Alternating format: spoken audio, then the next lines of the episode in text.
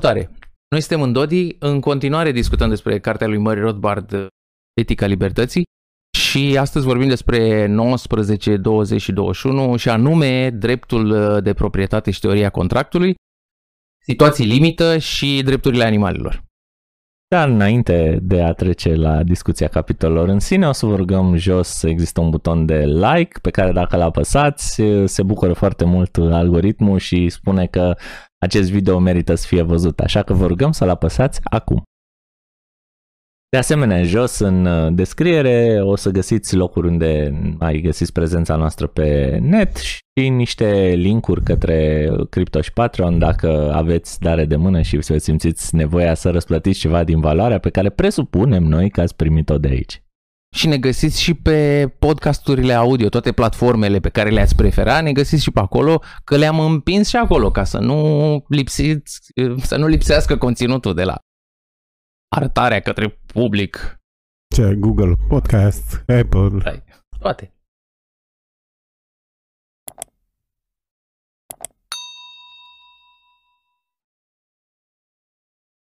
Ok, am zis că vorbim uh, trei capitole, nu? Trei capitole din Rothbard.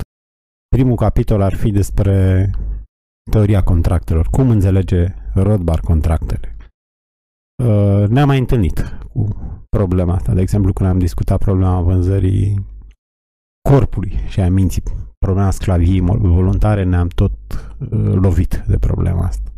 Dacă e un contract legitim sau nu. Ca să știi dacă e un contract legitim sau nu, trebuie să vedem cum definește Rothbard un contract legitim. Ce e la un contract legitim? Și el aici prezintă viziunea lui că sunt trei teorii mari ale contractelor.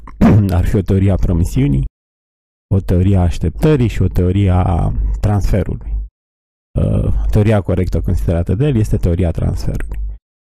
Cam ce ar însemna concret fiecare? Nu știu să dau un exemplu pentru fiecare. De exemplu, vrei să zici ceva? Uh, teoria promisiunii. Ce ar însemna teoria promisiunii? Păi uh, Alexandru îmi promite îmi dă un televizor, eu îi promit că, că îi dau un frigider. Deci asta am, s-a formulat, asta știm. Uh, nimeni n-a făcut nimic și mă duc la Alexandru, păi nu-mi dai televizorul ăla? Frigiderul, frigiderul. Nu, el îmi da televizorul. Eu, eu trebuie okay. să-i dau frigider.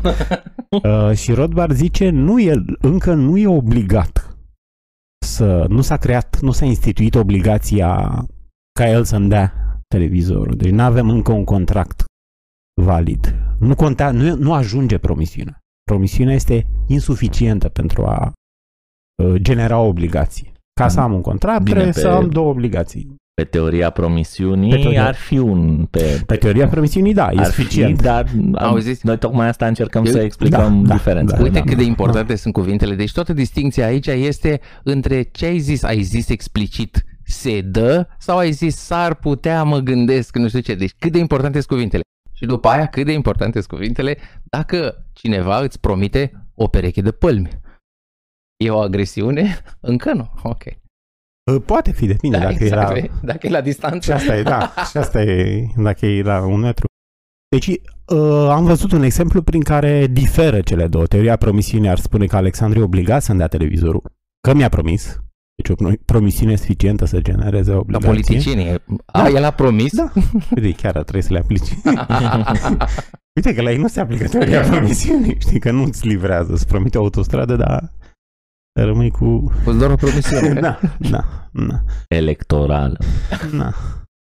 Uh, nu ajung cuvintele. Uite, Alexandru spunea că sunt importante cuvintele. Or fi, uh, doar că nu ajung. Deci nu ajunge să formulez că o să-ți dau un uh, televizor. În teoria așteptărilor, obligația este fundamentată pe așteptări. Să zicem că Alexandru a zis că îmi dă un televizor, eu mi-am cumpărat TV Mania, mi-am cumpărat o masă pe care să pun, mi-am creat niște așteptări că o să vină televizorul ăla. Prin urmare, el trebuie să fie obligat să-mi dea acel televizor. De ce? Pentru că așa sunt generate așteptările în teoria asta. Uh, obligațiile. Uh, Rodar nu e de acord nici cu asta. Deci nu e suficient că eu mi-am făcut niște așteptări, că am angajat niște cheltuieli. Teoria corectă pentru el e teoria transferului. Deci pentru el o obligație devine validă când s-a făcut un transfer. Când e Alexandru obligat să-mi dea televizorul? Un, un transfer de titlu de proprietate. Da, da. Uh, nu, adică nu neapărat, nu, nu doar posesiune, nu doar posesiune, Eu zic ci și transfer de obiect, realmente, știi? Că i-am Uh, cidat. A, te gândești că la Păi nu, la bancă, dreptul- dacă e... Nu, Dar dar și drept, acolo e dreptul de transferat. proprietate e abstract. Mm. Ăla îl transferi în mod abstract. Uneori zici, terenul de acolo, de peste mări și Da, da, țări, ajung e al cuvintele. tău. Ajung cuvintele așa, atunci. Eu am în vedere Da, ajung că tu, cuvintele. tu ești obligat să-mi dai. Deci pe Ajung teoria- cuvintele, dar contează care cuvinte. Asta Uite, încercam hai, eu hai să subliniez. să, Nu, nu, hai nu. să, Eu zic că pe teoria transferului nu ajung cuvintele. Deci tu ești obligat să-mi dai un televizor dacă eu ți-am dat frigiderul.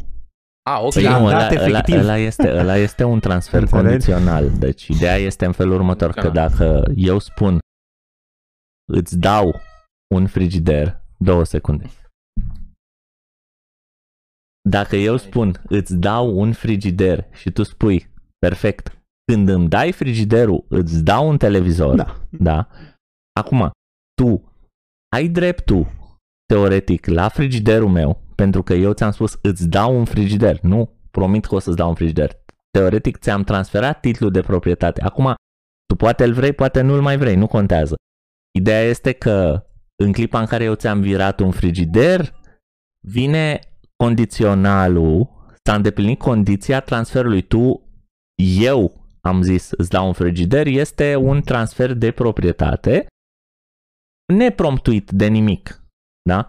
Pentru că oricum ele, nu, ele n-ar putea să fie in- instante. Cel Mm. de-al doilea este un transfer condițional. În clipa în care eu primesc frigiderul, trebuie să-ți dau, m-am obligat să-ți Mm. dau uh, televizorul. Adică în clipa în care eu am primit frigiderul, televizorul e al tău. Acum, într-un, într-o discuție uh, normală, astea două sunt condiționale amândouă una Da. de alta și se Da. presupune că se transferă instant, cum să spun, instant în același timp. Știi? Deci, practic, con- ele sunt amândouă condiționale. Eu îți dau un frigider dacă tu îmi dai un televizor și invers, tu îmi dai un televizor dacă eu îți dau un frigider. Le punem împreună, presupunem că se întâmplă în același timp și de asta apare ideea asta de transfer ca precondiție. Dar uh, spune Rothbard mai târziu că donațiile, de exemplu, pot fi, uh, în- pot fi uh, tot la fel privite ca niște contracte în felul ăsta și exact așa cum a zis și Alexandru mai devreme, dacă eu spun, promit că îți dau pe 15 ale lunii viitoare nu știu câți bani, asta nu mă obligă cu nimic, e o promisiune. Tu ți-ai creat uh, niște așteptări uh, că o să ai niște bani în plus luna viitoare, nici asta nu mă obligă cu nimic, sunt așteptările tale, nu e treaba mea. Însă dacă eu spun, la data de, în luna viitoare, îți dau acești bani, exact în felul ăsta, îți dau pre- cu timpul prezent, că intră Așa, Rothbard exact, într-o exact, discuție din mulțumesc. asta pe, pe care o ia, Tematică. o, da, o ia, o preia culmea, taman de la Hobbes, în care uh, explică cum se formează obligațiile astea. Dacă eu spun îți dau pe 15 ale lunii viitoare atâția bani, acolo m-am obligat deja, am făcut un contract. Uite, Pentru că eu am rezerve. cedat în acel moment titlul de proprietate asupra acelor În bani. acel moment. Condiția, Da. în acel moment, Da, da. acel. Exact. În acel U- moment. Uite, de așa asta, de se- asta, de Dar nu asta, acum. de asta Nu. folosind, pre, de asta folosesc prezentul. Uh, voința exprimată este despre acum. De exemplu, uite și un testament când îl scrii, zici cedez prezent. Cedez cu tare, chit că pui condiții despre viitor, dar tu voința ți-o exprimi despre prezent, în prezent. Nu, dar ajunge să transfer titlul, știi? Adică mă gândesc că nu trebuie să vină Alexandru la mine să ia frigiderul, adică Asta dacă e. i-am scris pe actele Că e abstract, frigiderului da. sau, nu știu, un act notarial, să zicem, mi-am scris Adică nu știu dacă trebuie efect fizic să mă duc să-l car și să... Nu, că păi și de-aia la o v- casă, doar De-aia nu... vorbim mereu despre d- dreptul Dar ideea e abstract, că a avut transferul. loc un transfer de, Mhm. de drepturi. Bine, ideal, ideal este să ai dovezi pentru lucrurile astea. Măcar martori, nu o luăm de la cât mai jos. Măcar martori, înregistrări audio, video, scri- înscrisuri. Și atunci ai aceste mm, Na, dovezi. Nu, nu e transferul de drept, dar e și actul fizic, știi, prin care semnezi, prin care... Nu? Adică semnezi Alea efectiv sunt, alea o chestie, sunt dovezile știi? de care zicea Alex mai și, devreme. și îți folosesc măcar ca instrument de ajutor p- pentru oameni care sunt uh, ființe uituce. Da? Dacă, dacă ajungi să ai mai multe clauze decât ia banii, dăm pâinea, a- ajungi să-ți dorești să scrii pe un cervețel măcar. Eu mă gândeam prea mult la transferul ăsta fizic, am niște măsline, ți le-am adus din depoziții, le-am m-a adus în curte, știi? Și nu, e suficient să transferi titlul, știi? Dar partea fizicalistă e importantă că dacă n-am scris efectiv pe o hârtie, nu nu se activează obligația. știi? Și Da, nu s-a să- făcut transferul. Da, poți să să ai, văd că n-am poți să seama. ai, ți-am zis, înregistrări cu pixel sau fără pixelul albastru în care ai d- dovadă. Uite, ai spus, recun, ești tu în asta și acum vai, avem deepfakes, lumea o să p- facă. Alea pot fi văzute că sunt produse. Încă nu avem deepfakes așa de a, Încă. decât pentru, decât pentru PR și da, încă, într-adevăr, dar în viitor o să cred că o Uite, să hai să reluăm un pic Da. da. citatul ăla din Hobbes ca să fie cât, cât mai clar pentru toată lumea. Zice așa că cuvinte, doar cuvinte, dacă sunt uh, la viitor și conțin doar o promisiune, nu sunt uh, un, o dovadă suficientă pentru o, o donație, pentru un dar, prin urmare nu sunt obligatorii. Pentru că dacă sunt uh, la timpul viitor, a, cum ar veni, mâine o să îți dau, da? atunci sunt un semnal că nu ți-am dat încă. Și prin urmare, dreptul meu nu este transferat și rămâne până când îl transfer printr-un alt act. Rămâne la mine până când îl transfer printr-un alt act. Dar dacă vorbele rostite sunt la timpul prezent sau trecut, de genul m-am decis îți dau, îți dau azi, dar ți transfer mâine. nu, m-am decis de, ca să fie la timpul trecut. M-am Da. da. decis ieri că îți dau mâine. Sau îți Acum, dau o secundă, nu mâine. contează. La, ti- deci, de la timpul trecut m-am decis ieri că îți dau mâine. Da, îți dau peste 30 de ani. Sau peste 30 de ani, whatever, da? Sau îți dau peste 30 de ani. Din nou, timpul prezent, nu e timpul viitor. Timpul viitor este îți voi da peste 30 de ani. Acum nu știu cât de corect e în limba română toată, dis- toată discuția asta sintactică, dar așa a văzut-o Hobbes. Dacă eu vorbesc la timpul prezent, îți dau mâine, Deci că nu Atunci creează obligația. ți-am dat Nu creează ceva acum. ce va fi livrat mâine. Nu creează acum obligația, nu? În convenție. Creează obligația peste 30 de ani, știi? Peste 30 de ani îți dau casa aia, știi? Uh, Nu o creează atunci? Nu, nu, o creează acum pentru atunci. E o obligație condițională, condiția fiind ziua să fie mâine. E o obligație condițională creată astăzi, care se devine scadentă atunci când ziua e mâine. Dacă, de exemplu, tu primești o factură, da? Hai să o luăm altfel. Tu primești o factură de la o companie, da? O primești astăzi. Ea este scadentă peste 15 zile, da? Ce înseamnă asta? Înseamnă că n-ai obligația să plătești factura până la data scadentă? Nu, o ai din clipa în care ai primit factura. Da, o am pentru că ei mi-au transferat energie, de-aia o am. Uh, nu, că dacă nu primești factura, nu ai nicio obligație. Ba Dacă, da. dacă, dacă, Dacă ei, mi-au dacă, transferat. ei, dacă ei îți transferă energie, dar nu-ți fac o factură, tu nu trebuie să-i plătești. Că nu știi cât. Păi Dacă am contract cu ei. Păi nu contează. Con- în contract, în contract scrie că trebuie să plătești facturi. Nu că trebuie să plătești consumul de energie. Dacă ei nu-ți scot factura, adică, cazul, cazul un punct, da? Ang- Hidroelectrica. uh, hidroelectrica.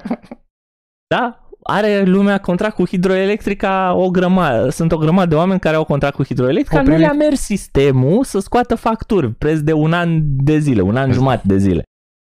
Și au început să scoată facturi abia cu câteva luni. Și le scot din urmă, da? Lumea nu le plătește, nu le-a plătit în avans nimica, că nu, nici nu știa ce. Dar aminte. Dar aminte pentru ei care doar ce s-au, s-au mutat la hidroelectrica, nu știau nici contul, nici nimic. Eu mă gândeam că asta, dacă ăla a livrat, trebuie să livrezi și tu. Păi da, dar el îți livrează, îți livrează factura, da? Și are factura aia are un timp de scadent, deci are o dată de emitere care este de obicei diferită de data scadentă, că trebuie să ajungă și până la tine, da? În intervalul între data de emitere și data scadentă, tu poți să plătești contractul ăsta. Obligația s-a generat, teoretic, la emiterea facturii, da? Dar ea devine executabilă de-abia la data scadentă. Adică dacă tu până la data scadentă nu ai plătit banii, începe să apară o problemă. Dar tu nu ți-ai creat obligația la data scadentă. Asta încerc să explic că e diferența între p- când creezi obligație și când e scadentă. Eu când spun îți dau bani, îți dau niște bani mâine, mi-am creat obligația astăzi, ea e scadentă mâine. Dacă mâine nu ți-am dat banii, tu ai, poți deja să spui, păi trebuia să-mi dai banii. A trecut scadența obligației. Vrei, Uite, tu ai cum- vrea să fie transferuri. Da, da, da, păi uite și la da, aia da, cu sunt transferuri. notele. Sunt, Costel, sunt. Când sunt ăsta- transferuri de drepturi. Când ăsta îi lasă, nu, problema e când, e, când apare. Când e creată obligația. Păi, Uite, într-adevăr, tu ai dacă dreptate. moșul Dacă, ăsta îi zice, uite, ei note, mă, îți dau casa asta și la primire, după ce primești casa, tu trebuie să iei note mari, știi? Uh, și mi se pare că nu, uh, obligația lui mic de a lua note mari apare doar după ce a primit transferul factorilor de proprietate, nu acum. da, nu, tu Dacă ai, îl faci în 2012, să intre în tu ai 2015. dreptate cu transferul de energie, de exemplu, și după aia trebuie să Deci când plătești. să, tu trebuie să dai Ideea e- ceva. Trebuie Da, să dai ceva. Ideea e că altfel nu, nu, s-a, nu n-ai obiectul e promisiune. contractului. E promisiunea, zic, Da. da. știi? E promisiune. Asta mi se pare, nu știu, încălcit. Aia e. Și aici Adică tu observația trebuie este... să dai ceva. Ok. Nu, eu aș spune altfel. Să- Uite, hai să, Da, da, hai să, observația inversă. Hai să, Stai, luăm stai, stai, stai, contractul, hai să luăm contractul invers. Nu, că po- contractul în felul ăsta tu îl înțelegi, e corect ce ai spus. Dar putem să putem să formulăm contractul invers și să fie la fel de valid. Eu îți dau casa dacă iei note mari la facultate. Da? Ce înseamnă asta? Înseamnă că tu trebuie să întâi Păi- să produci notele mari, Deci termin să- facultatea să termin cu note facultatea, mari. Exact. Și după aia ai dreptul la casă. Deci trans... Dar e la fel de valid contractul ăsta. Și tu produci obligația să-ți dau casa Dacă- în clipa în care iei prima notă mare. Dacă el îți zice, îți scrie la 15 ani, puștiu să zicem, sau la, înainte de a intra la facultate, dacă voi avea note mari la facultate, îmi lași casa, știi? Uh, Obligația asta încă nu e activă pentru bunică să știi? Obligația devine activă după ce el intră la facultate și ia note mari. Dar nu e activă cu 2 ani înainte ca el să intre la facultate. Ba ea e activă, nu e scadentă. Eu zic că nu e. Că nu e. E activă, dar nu nu s-a pornit. Înțelegi? E ca și cum ai dat click, dar nu, nu rulează filmul. Da, dar mie mi se pare că that was the point, știi? Asta era diferența mare între promisiuni și așteptări. Transferul efectiv. Știi? Păi da, și, Am și ce a luat zis? note, Păi și am ce, luat exact. note, dăm casa, știi? Nu. Atunci, nu atunci promit să iau uite, note. Nu, păi uite, tocmai, tocmai asta e ideea. Ai că două dacă chi- eu, ai- ai dacă două eu stări. îți spun așa, fii atent, Ai o stare de diferența, nu, validitate. nu, nu, diferența dintre cele două contracte e în felul următor. Pe contractul transferului de, pă, pe pă, teoria transferului de proprietate, următoarea frază angajează transferul de proprietate. Și anume, dacă iei note mari la facultate, îți dau casa. Următoarea frază nu angajează transferul de proprietate. Dacă iei note mari la facultate, promit să-ți dau casa. Înțelegi diferența? e, pentru Rothbard e o diferență. Poate pentru, te, pentru cei care se uită la noi este o diferență. Dacă nu, mai încercăm o dată să explicăm sau puneți mâna pe carte, citiți până când vedeți de unde, de unde sare această diferență. Nu, ce vreau să spun e că nu ajung cuvintele, ce contează e transfer efectiv. Eu așa înțeleg miza uh, teoriei transferului. Păi da, numai că și Că transferul tu ăsta... folosești promit sau Sunt două folosești lucruri. ți-am transferat sau folosești chestii mai apropiate de ideea de transfer, e nerelevant. Ce contează e transferul. ai, ai două lucruri. Activarea contractului în care avem Dacă- înțelegerea... Dacă bunica să nu ascultă-mă a puțin. transferat casa, Poate- el n-are niciun... Costel, ai răbdare. Dacă, deci dacă, tu ai în primul rând o înțelegere de voințe. Înțelegerea de voințe trebuie să fie clară. De aia ai distinția asta între promit sau acum hotărăsc că îți dau ok condițional. Da? Asta e doar înțelegerea de voință, e activarea, nu, nu transferi încă. Tu ai dreptate. Ai două chestii. Activezi înțelegerea și după aia când intră ea în operă, să zicem, în momentul în care una din părți care trebuia să facă primul ceva, face acel ceva, mm. fa, ia notele în cazul păi ăsta. și sau... mi se pare că asta e esența teoriei. Ba, dar mi se pare că amândouă merg împreună. Să- Ele esența- trebuie să meargă împreună, Trebuie să meargă pentru împreună. că dacă tu dai ceva, fără să existe înțelegerea aia principală, Înțelegerea. primă, fără să pre- precedentă, așa, cuvinte, fără să existe înțelegerea aia precedentă, dacă tu dai ceva, eu zic, pe ce cu asta? Da, da, ai dreptate, dar ideea e că transferul îți face diferența. Gândiți-vă, nu, nu, nu, Transfer. Costel, fii atent, fii atent, de ce? Gândește că statul vine și îți dă drumuri Am și după înțeles. aia te obligă, normal, Am știu că ai înțeles, înțeles. am Nu, dar voi voiam să aduc vorba despre chestia asta. Deci, deci statul, da, dacă n-ai înțelegerea între voințe inițială, atunci ar fi valid doar prin transfer, ar fi valid ce face statul. Îți zic, păi uite, ți-am dat drumul, plătește. Știi? Și noi zic, păi stai că nu ne-am înțeles. Nu, nu, Fuck you. teoria transferului nu înseamnă doar transfer. Teoria transferului înseamnă că se face transfer. De acord. Uh-huh. Asta Ideea, era. ideea e așa. Că așa stai da, că poți să spun trebuie- statul, trebuie uite, să dă-mi, ți-am dat apărare, dă-mi. Trebuie să, ne, trebuie să ne dăm seama de două lucruri aici. Unul dintre ele este că Rothbard în capitolul ăsta vorbește despre contractele care sunt enforțabile. Și anume, tu te duci la cineva și poți să ceri restituție. Ce înseamnă că e bă, și da. Din punctul ăsta de vedere, de acord cu tine. Transferul în sine produce obligația pentru că, fără transfer, nu mai e obiectul enforțabilității în sensul că nu se mai poate produce un furt implicit. Mă rog, ex, executabil. Am tradus eu un- Executabil, enforțabil. ok. Perfect. E un englezist bine, uneori se înțelege mai bine prin enforțabil Mhm. decât executabil. Dar asta e ideea. E executabil în sensul că s-a generat obligația, trebuie să faci lucrul ăla, știi? Trebuie să execuți. Trebuie să execuți. Bine, uite, de exemplu, putem să, putem să avem uh, contractul ăla de la începutul emisiunii în care Costel uh, zice îți dau un televizor dacă îmi dai un uh, frigider, Alex zice îți dau un frigider dacă îmi dai un televizor. Se înțeleg, bat mâna și a doua Era zi, invers. și a doua zi n-au făcut whatever, da, și a doua zi n-au făcut niciun schimb. O tehnicalitate. A doua zi n-au făcut niciun schimb și poate se ducă Costel la judecător să spună băi, am vorbit despre acest, uite cum l-am scris aici, pe așa și nu se întâmplă schimbul.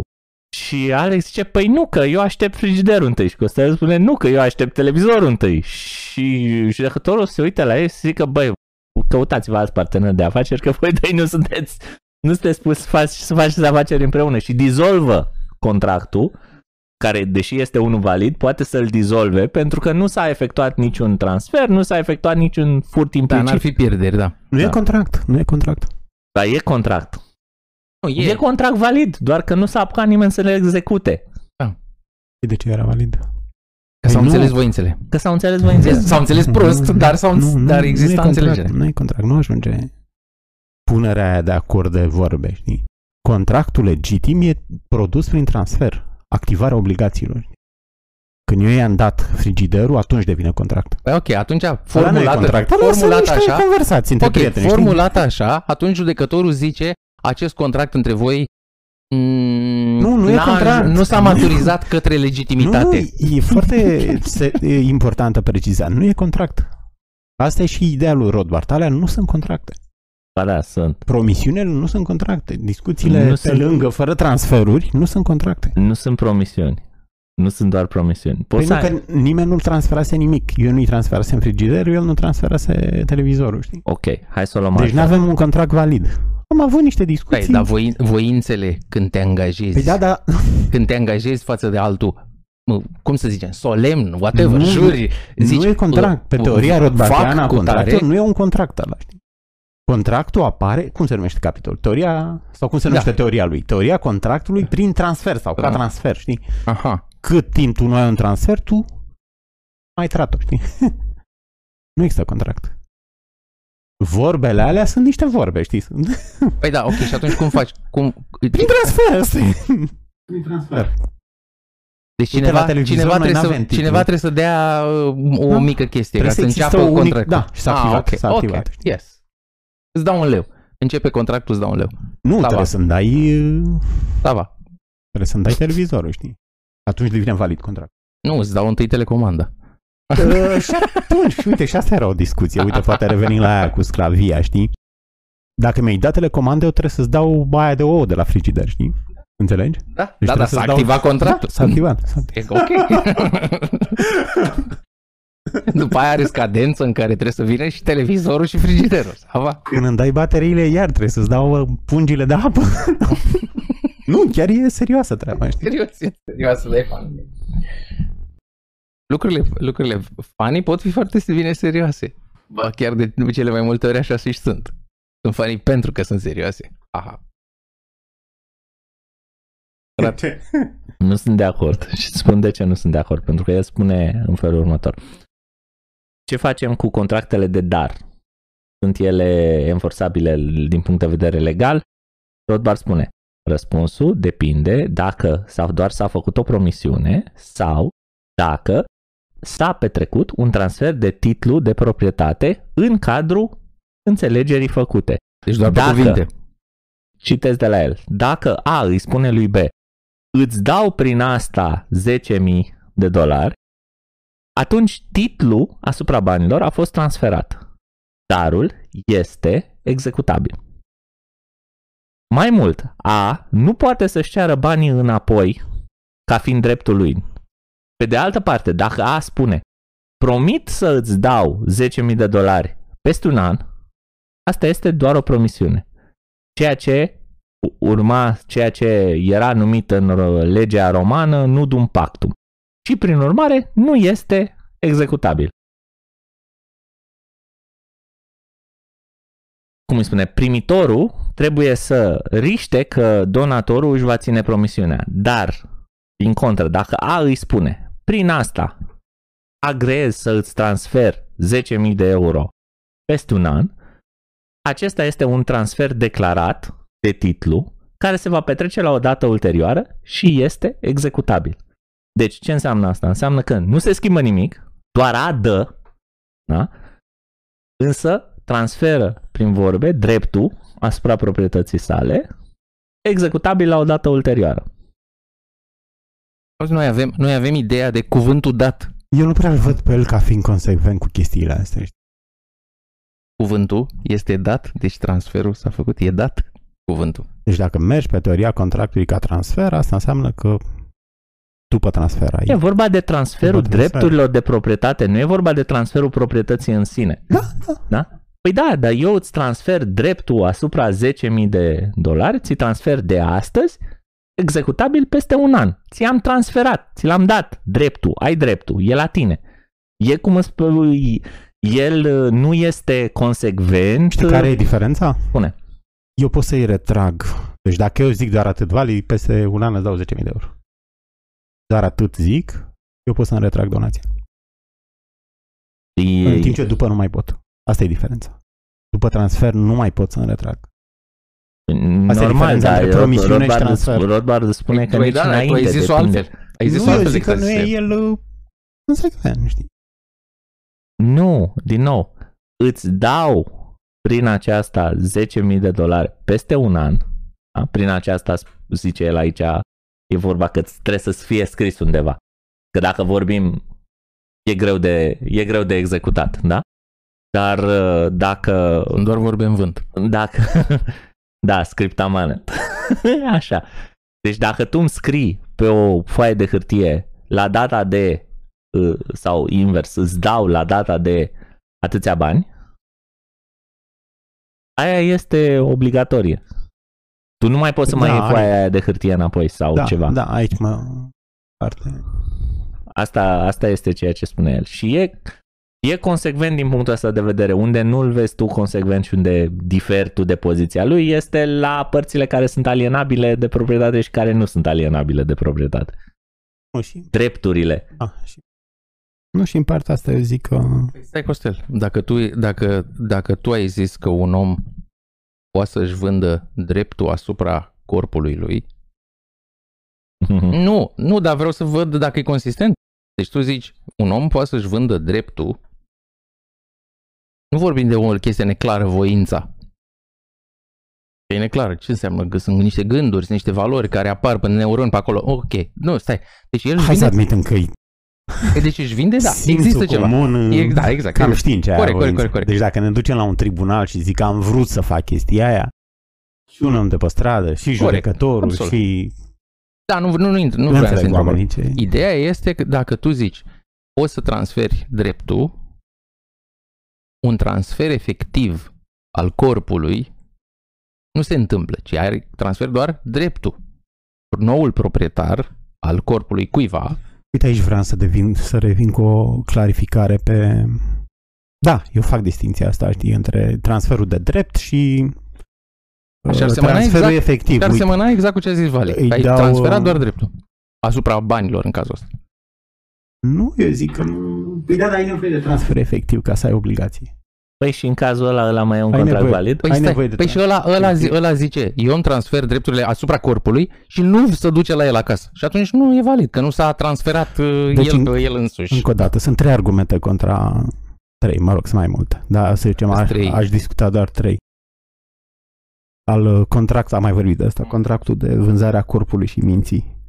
Un contract e, un argument e cel al cau- uh, clauzelor de reziliere. Contractul ăsta Da. nu e valid pentru că nu are clauze de reziliere. Un contract trebuie să-ți bifeze anumite condiții, de exemplu, consimțământ. Trebuie să existe consimțământ, trebuie să existe proprietate legitimă.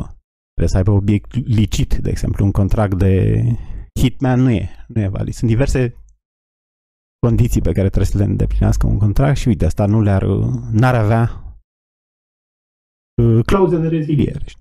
Două răspunsuri la astea așa rapide ar putea fi că poate avea clauze de reziliere, deci îi pot pune clauze de reziliere. Nu e nimic în, în natura acestui contract care să interzică asta.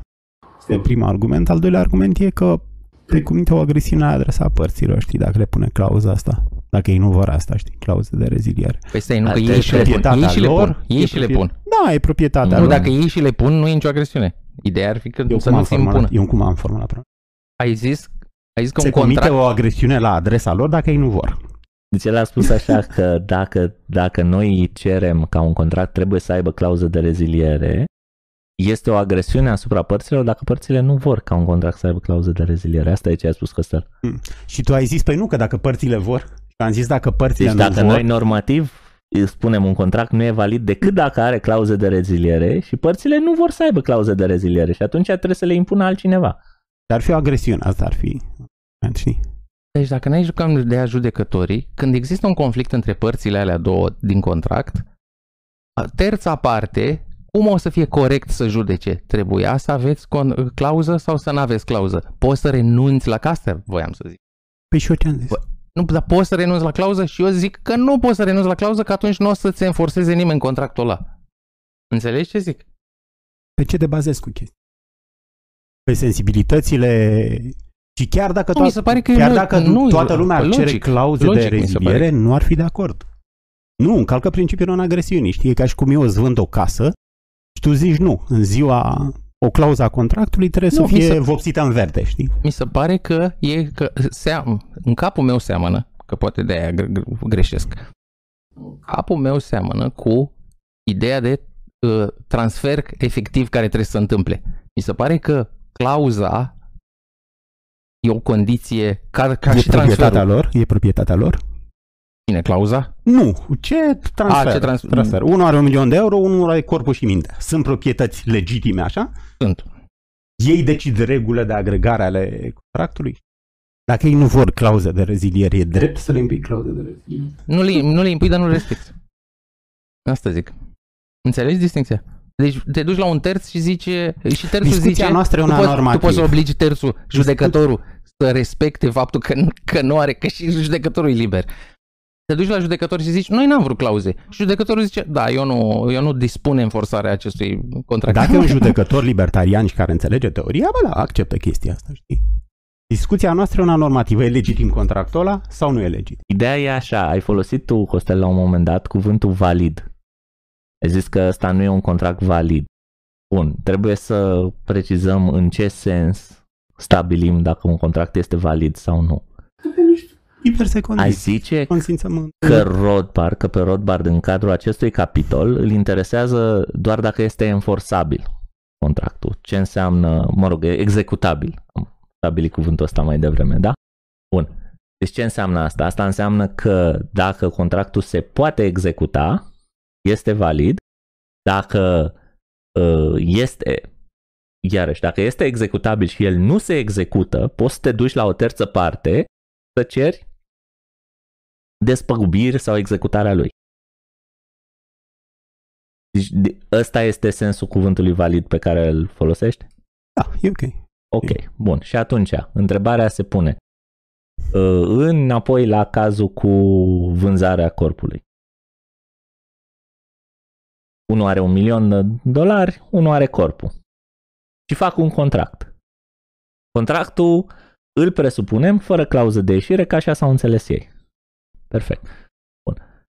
Și vor să termine acest contract la un moment dat. Că altfel, dacă nu vor să-l termine, cum ai spus tu, e înțelegere, unire într-o cuge și simțiri, nu avem nicio problemă cu el. N-apare uh, frecuș, n-apare conflict. Vor să termine acest contract? Păi doar din punctul ăsta de vedere, dacă noi discutăm de, enforță, de executare În situația în care ar vrea. și ne ducem la un terț, hai să presupunem că există Știi și cum îl situația poți asta. știi? termina? Uh, Anulându-și fiecare... Eu îți anulez obligația ta, tu mi-o anulezi pe a mea. Exact. Asta e terminarea Deci ăla contractului. trebuie să dea banii înapoi, Deci dacă vrei ca să răspund și la ăștia cu clauzele de reziliere, astea sunt clauzele de reziliere. Poți anula... Implicite. Da, poți implicite. anula. Da. Deci ăla care a dat banii zice, de mâine nu mai trebuie să acționezi în acord cu voința mea, iar ăla zice, ia banii înapoi, știi? Deci, Ok. și așa se termină contractul. Deci asta ar fi, dacă vrei, clauze de reziliere. Nu e așa de... Perfect. Perfect. Aici Nu e vreau așa. să ajung. Da, Bun. da, da. Dar ideea e că nu trebuie să le... Sunt implicite, dacă vrei. Nu trebuie să le... Plus că ei nu vor, știi? Nu... Și sunt consistente cu teoria libertariană, știi? Adică tu poți anula obligația celui. Deci ăsta ar fi primul argument, argumentul clauză de reziliere. Al doilea e al imposibilității fizice. Contractul practic nu e executabil voi. Nu e fizic, nu se poate. Deci nu... Că nu po- cum ai, ai mai zis altă dată, că nu poți să promiți că zbori când tu nu poți să zbori. Argumentul e că e, nu e... Voința nu e alienabilă. știi? Niște măsline sunt alienabile. Poți ți le dau sau niște cola, știi? Uite, Am înstrăinat aceste măsline. Voința e- nu e alienabilă. știi? Și aici tendința mea era să spun că trebuie să faci distinția între fizic și juridic și să spui că voința e alienabilă juridic, transfer drept asupra ei, adică niște permisi- permisiuni altuia să-ți folosească voința, chiar dacă ea n-ar fi fizic inalienabilă. Acum, dacă mă gândesc mai bine, ea este alienabilă și fizic, nu doar juridic. Argumentul ăsta seamănă, uite, în morălile lui Vali îl mai vezi și ca să ne gândim la obiecte imposibile, la contracte cu obiecte imposibile. Uh, nu putem avea contractul în care, nu știu, eu îi dau un minorog lui Alexandru, el îmi dă un cer pătrat. De ce nu? Pe teoria contractului ca și transfer? Pentru că nu se poate, eu nu pot să-i transfer un cer pătrat. Sau ce trebuie să-i dau? Da, Norogul. dar nu, tu, nu, norogul era de la Alex. Un, Da. frigi, un frigider. Da. Deci neputându-se astea, nu avem, nu se activează obligațiile, nu avem un contract valid.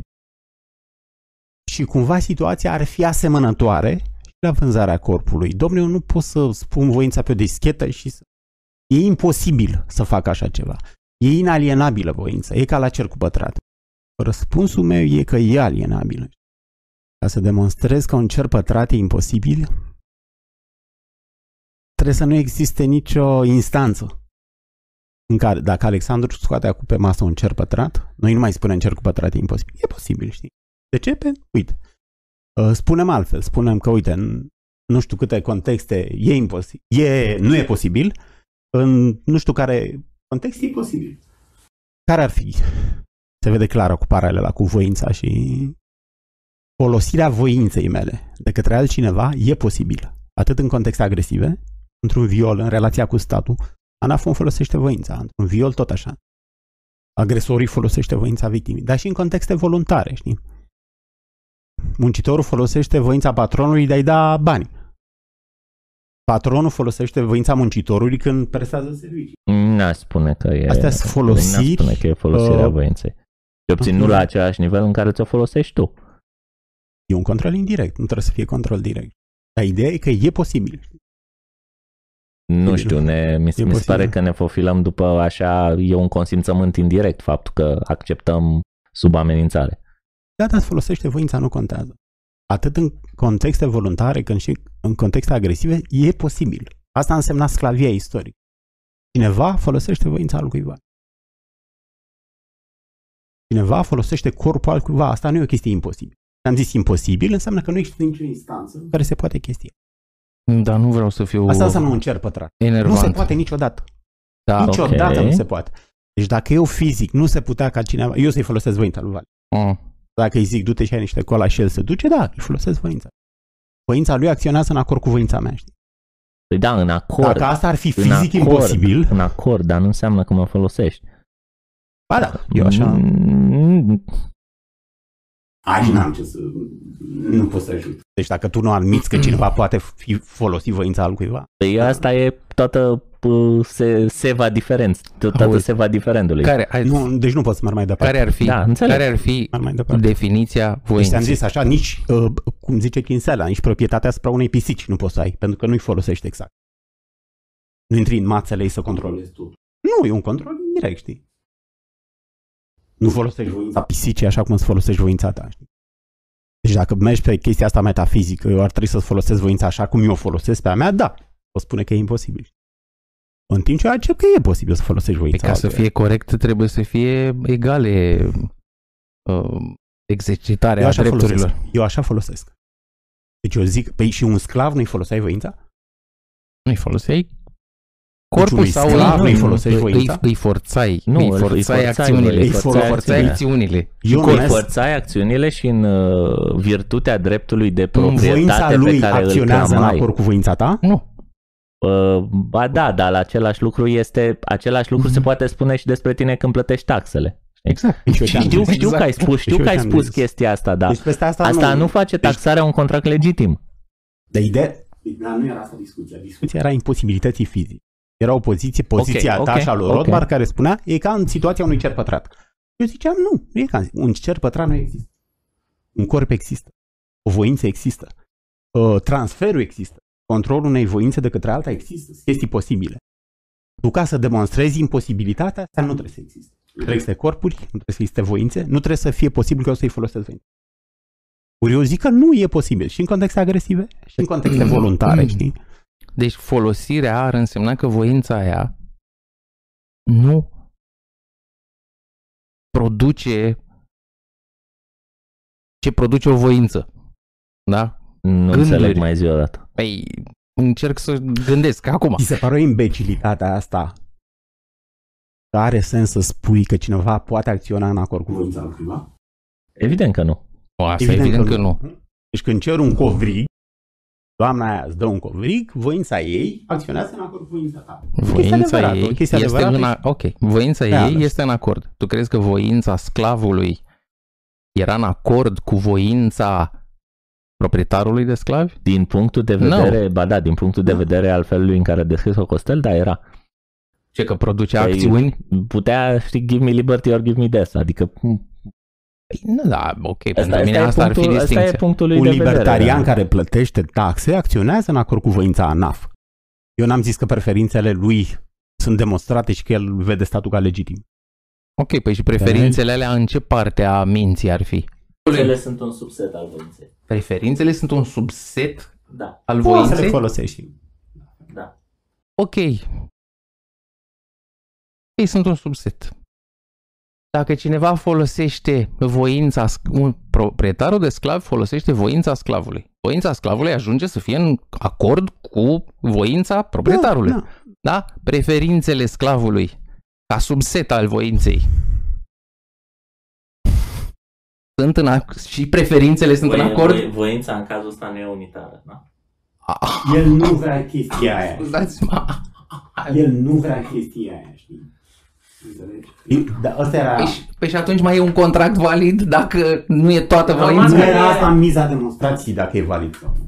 Miza demonstrației e că e posibil fizic, Da. în contexte agresive sau non-agresive, să folosești voința altora. Păi da, dar ca să fie voința, ea trebuie să fie toată. Dacă preferințele ca subset neapărat. nu, sunt, cum nu e adevărat? În, în, în felul în care a definit Costel folosirea voinței, nu neapărat. Poți folosi doar o parte Dacă din... tu cooperezi cu un psihopat, Uite, înțelegi? Te pune Da. să mănânci fasole și tu mănânci. Da. Adică tu ca să faci acțiunea aia, acțiunea ta e mișcată de voință, știi? El îți folosește voința?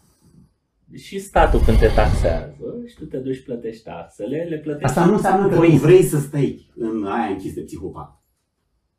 Ci doar că în momentul ăla în care te apuci la să mănânci fasole, îți folosește voința. Tu acționezi în acord cu voința lui. știi? Nu, acționez forță. Nu, Foarte- bun, e relevant. Da, e Dar nu e adevărat. în Nu, acord. amând, amândouă sunt adevărate Valide, în da, același E exact. în acord. E în acord că poți să-l mănânci. Ia și omoară mă. Te drept. Asta ziceam cu Give me liberty or give me death. Ia și omoară mă și asta e. Dar dacă tu execuți acțiunea aia pe care ți-a zis-o ăla, înseamnă că voința ta se aliniază voința lui. Deci, deci în contractul de sclavie ar trebui să scrii în contract, nu doar să promiți, că o parte din voință neclară, aia care doar produce acțiunile în acord cu voința proprietarului, alea sunt, uh, dar preferințele nu sunt parte din contract. Preferințele tu poți să înjuri în capul tău cât vrei tu, dar voința uh, va, tre- voința ta va trebui să uh, acționeze în acord cu a mea. Tocmai zicem. am produs această clauză de sclavie. Na, na, Să zicem. Bun, și al treilea Da. argument. Ce ai zis, primul era Da, primul al era clauzelor, al clauza de doilea al reziliere, da. imposibilității, al treilea? Nu e așa de important, ar putea fi ăsta etic, dar nu, nu mi se pare... Ăsta etic e o consecință a al- celui de-al doilea argument, că dacă nu e valid contractul, știi, și eu ți-l înforțez în continuare, uh, comit o agresiune, știi? Ăsta ar putea fi al treilea argument. Uh, Dar cel mai important e al doilea, știi? Faptul că nu e... Nu e un contract valid. Nu e un contract valid pentru că e e o imposibilitate fizică. Dar așa cum am zis, mie mi se pare că nu e o imposibilitate fizică, ci chestia e posibilă fizic. Un corp e o chestie reală, adică posibilă fizică, o voință e posibilă fizică, transferul e posibil fizic. Deci nu e... cade. Cade argumentul ăsta. Fizic, fizic, eu pot să manipulez pe cineva și avem exemple în care copiii sunt educați de fapt prin manipulare. Da? Poți să insufli cuiva valori, după aia chiar și preferințele să fie în acord cu voința agresorului. Și de ce zicem agresor? Pentru că acolo se întâmplă niște lucruri Dar nu, agresive. nu, nu vorbim de capitolul educația de stat acum. nu, nu, nu, e, nu e caz. Uite, vreau să te întreb, Costel, că tot pe, tot pe punctul ăsta, uh, ce răspuns ai avea la ce zice el aici în carte, când zice, îl citează pe Williamson Evers, care spune uh, în felul următor că drepturile omului sunt uh, fundate, sunt uh, bazate în faptul natural că fiecare om a, este proprietarul propriei sale voințe și să iei aceste drepturi, cum ar fi dreptul de proprietate și libertatea contractuală, care sunt bazate pe fundația abs- uh, self-ownership-ului absolut al voinței și apoi să folosești aceste drepturi derivate ca să le distrugi fundația în sensul de self-ownership absolut, că dacă tu trans- poți să transferi voința, nu mai ai self-ownership absolut, e condițional, dacă e la tine sau ai transferat-o deja. E, el spune că dacă iei drepturile astea derivate ca să distrugi fix baza lor uh, sau fundația lor, acesta ar fi un exercițiu filozofic invalid. Nu e valid. Deci așa cum argum- seamănă cu formularea aia din Rousseau, că nu e nu ești adevărat bărbat dacă faci asta. Că de la Rousseau începe critica asta. Nu, nu, nu are nicio relevanță pentru ce am spus. Nu e un argument uh, țintit și nu. Nu are nicio Nu. relevanță. Uh, Din potrivă, ei mi se pare că ți îngrădesc dreptul ăsta la proprietate, știi? Dacă tu n-ai voie să transferul în drept. Ei țin calca asta. Uh, sensul termenului inalienabil era că drepturile nu ne pot fi luate de către alții, știi? Un sclav are dreptul la libertate chiar dacă îi este încălcat. Drepturile Mm. sunt naturale. Chiar dacă apar niște convenții care spun că nu avem drepturi, noi tot avem. Ăsta e sensul lui inalienabil. Dacă un văd o entitate, e, ce e entitatea aia e om. Înseamnă că are drepturi. Chiar dacă nu le recunoaște o guvernare vremelnică, să zicem. Penal. That's the point. Dar nu că nu poți transfera. Bine, e- sensul efectiv din Dex al cuvântului inalienabil și nu numai din Dex este inalienabil, in fiind Nu poate fi înstrăinat. de ne- negație, alienabil în străinare. Adică efectiv asta înseamnă cuvântul în sine. Care, da. A, și în sensul că n-ai mai putea să transfer după. Da. Mă rog, îl folosesc în sensul ăla că l-are, dacă e om, are dreptul ăsta. Dar așa mi se pare o chestie neliberală, știi, să nu admiți un transfer de proprietate. Mă rog, mai erau două argumente. Asta etic, am zis, nu mi se pare așa de important. Deci ce ar spune asta etic? Că... Al lui Rothbard. Că după schimb, dacă te răzgândești și ăla se folosește corpul sau mintea împotriva voinței tale, sclavie. Ori eu zic că nu e sclavie, nu e o agresiune, pentru că îi aparțin lui, corpul și mintea. Îi aparțin cumpărătorului. De-aia nu avem o agresiune. Hai să vedem cum o jucăm pe asta cu Aramco, că tot îi place lui Aramco, nu știu de unde l-a scos, dar îi place. Că... Da, la arab, parcă nu. Da, da. Așa, și avem pe muncitorul ăla care s-a angajat 5 ani și întrebarea este, după 2 ani, el se răzgândește și vrea să plece. Uh, Are voie sau nu are voie? Păi pentru că nu i-au plătit toți banii pe 5 ani, a fost doar o promisiune pentru ultimii 3, așa că... Nu neapărat. În primul rând, cred că era inginer. Nu știu dacă era muncitor. Da, da, da. Sau ce naiba era, da. Îmi scrie pe uși doctor cu tare, inginer cu tare. Uh, da, și precizarea asta e...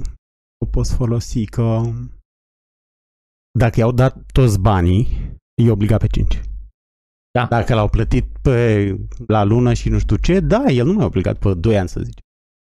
Sau nu e obligat decât în măsura transferului. Că mai teoria vorbim. transferului. Plus că am mai vorbit noi, un judecător probabil că l-ar obliga să dea banii, restituție, de mai multe ori chestii, că furt implicit, dar um, de fapt n-ar fi implicit, ar fi real că el a luat toți banii pe 5 ani. Nu e implicit dacă vrea să-i păstreze. Că furtul... Dacă vrea să-i... Da.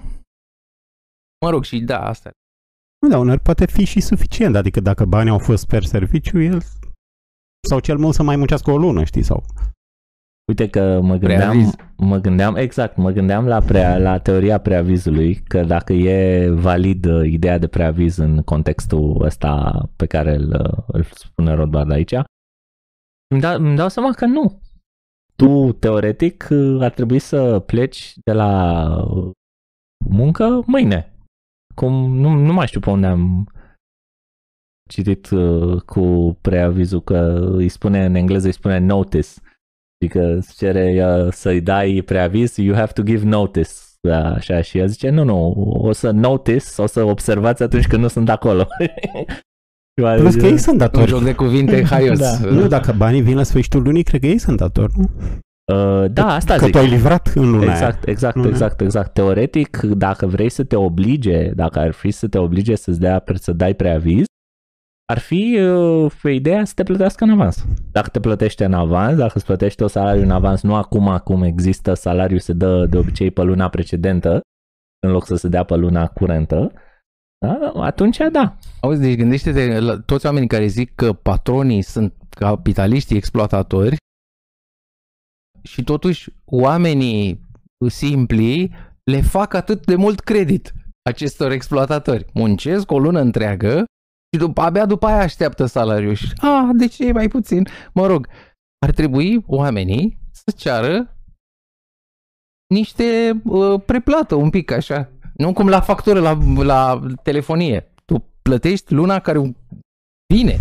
Păi, nu, nu, cred că, plătești da. luna care a fost. Plătești abonamentul La pe unii- luna care vine? Da. Nu, plătești pe aia care a fost. Nu, la Vodafone plătești în Mm, interesant. Telohuro. Interesant. De, de asta i-am părăsit înseamnă. Adică este obligat să transfere Da. servicii în continuu? Da, da, da. Ok, exitul asta cu Aramco ar fi ca și la vânzarea corpului, adică ne anulăm reciproc obligațiile. Eu le anulez obligația lor, ei uh, anulează obligația mea și așa ieșim din contract.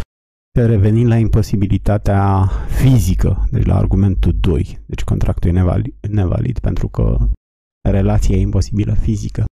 Eu cred că o sursă de eroare care apare și la Rothbard și la Kinsella și la mulți alții este că privesc dinspre transferul celui care vinde corpul și mintea. Deci mm. tot transferă acțiuni și pare că nu se termină transferul ăsta. Ori cine spune nouă teoria transferului? O obligație devine activă odată cu transferul, nu când s-a terminat transferul. Ori transferul ăsta pare că nu se termină niciodată, că tu până la sfârșitul vieții tot transferi unități de voință. În timp ce instinctul meu a fost să mă uit din prima la bani, la răcări de bani. Ori ăla e instant, știi? a dat banii, s-a activat obligația. Adică pare mai intuitiv, mai convingător uh, argumentul vinderii corpului și al minții dacă îl privești dinspre bani. Înțelegi? El ți-a dat un milion de euro și tu ești obligat să prestezi.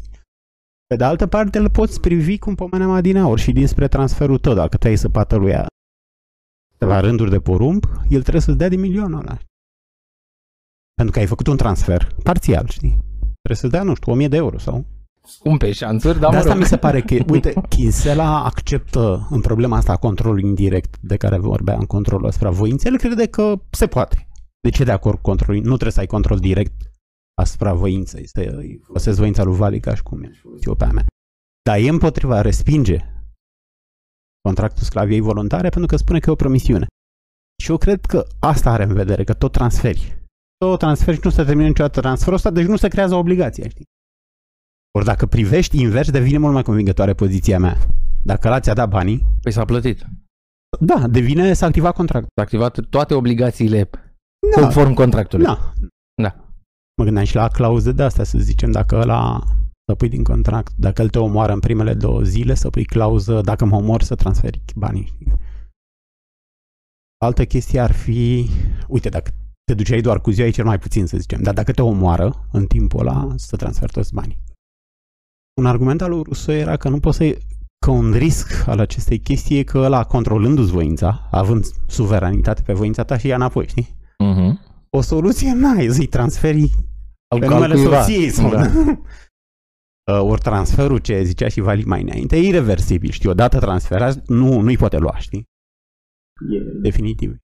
Da, asta mi se părea impo- uh, important de precizat, că sunt fizic posibile chestiile alea și așa respingi analogia cu cercul pătrat, cu inorogul, cu nu știu. Ele sunt fizic posibile. Bine, un om poate insista, da, dar nu controlează voința așa cum eu controlez eu. Ok, n-am. Uite, o, o chestie m, care îi deranjează pe oameni foarte des este că, păi atunci ar fi junglă. Da? Extrapolând de la tot ce am discutat noi până acum, pare că tot felul de lucruri ar fi permise, vai, cum să navigăm această lume aparent uh, haotică. Și uh, vreau eu să precizez că genul ăsta de libertăți nu exclude nevoia de încredere în, uh, în părți. Deci părțile în continuare trebuie să bazeze pentru un bun mers, dacă o bună practică, pentru un bun mers al uh, interacțiunilor între niște oameni care ar atunci ar forma o societate, pentru că interacționează voluntar între ei. Încrederea este o condiție pentru a face contracte. Te gândești că clauzele alea o să fie executate. Nu noi ju- judecăm uh, situații din astea super marginale, tocmai cum zicea și Rothbard mai, de, mai în alt capitol, că nu vrei să faci cum să zic, a, nu, în situații limită urmează. Zice, situațiile rele fac legi proaste. Nu, cum era? A hard case it make uh, Bad bad. law. bad Da. Law. Eu nici Și- cu asta n-aș fi de acord. Mi se pare că dacă stăpânești principiul, trebuie să fii un virtuos și pe Da, chestiile astea ciudate, știi? da, da. Pentru că uh, erorile gânditorilor mari, inclusiv al lui Rothbard, apar exact pe chestiile astea de graniță. Un fug de, Da. da. aoleu, stai că aici care nu. sunt, sunt și grele, na, n-ai ce să... Da, adică s-ar putea să fii într-o Trebuie. situație proastă ori de, unde, ori de, de oriunde ai privi-o și atunci Nu poți să pretinzi, păi și cum rezolvă? Păi lumea pretindă, pretinde că magicianul stat uh, rezolvă. Dar nici ăla nu rezolvă, pentru că dacă e o situație absolut proastă, atunci e proastă. Și statul dă din numeri, lumea e mulțumită că cineva a dat din numeri, deci uh, tu ești de vină, lasă că ne ești tu dator uh, să faci, uh, când o ieși soarele și să termină furtuna, să te porți mai frumos de acum. Whatever. Ideea asta era cu, cu încrederea. Trebuie, să, trebuie ca oamenii să se aștepte ca uh, clauzele să fie uh, executate, pentru că altfel nu-ți mai vine să faci contract. Discutam despre HOPS, normal contează suportul ăsta, sprijinul ăsta cultural, că dacă oamenii n-au încredere, în general unii în alții, n-ai ce să nu, dar ar fi, ar, fi, ar fi chiar absurd să te gândești, păi da, facem un contract, dar așa, eu E ca și cum scrii pe o foaie, dar tu nu... Dar nu, doar promisiuni. Tu nu crezi că o să se întâmple, nu te aștepți să dar primești... Asta, ne, asta da. e mai degrabă în defavoarea celor care sunt anti contractul de sclavie voluntară.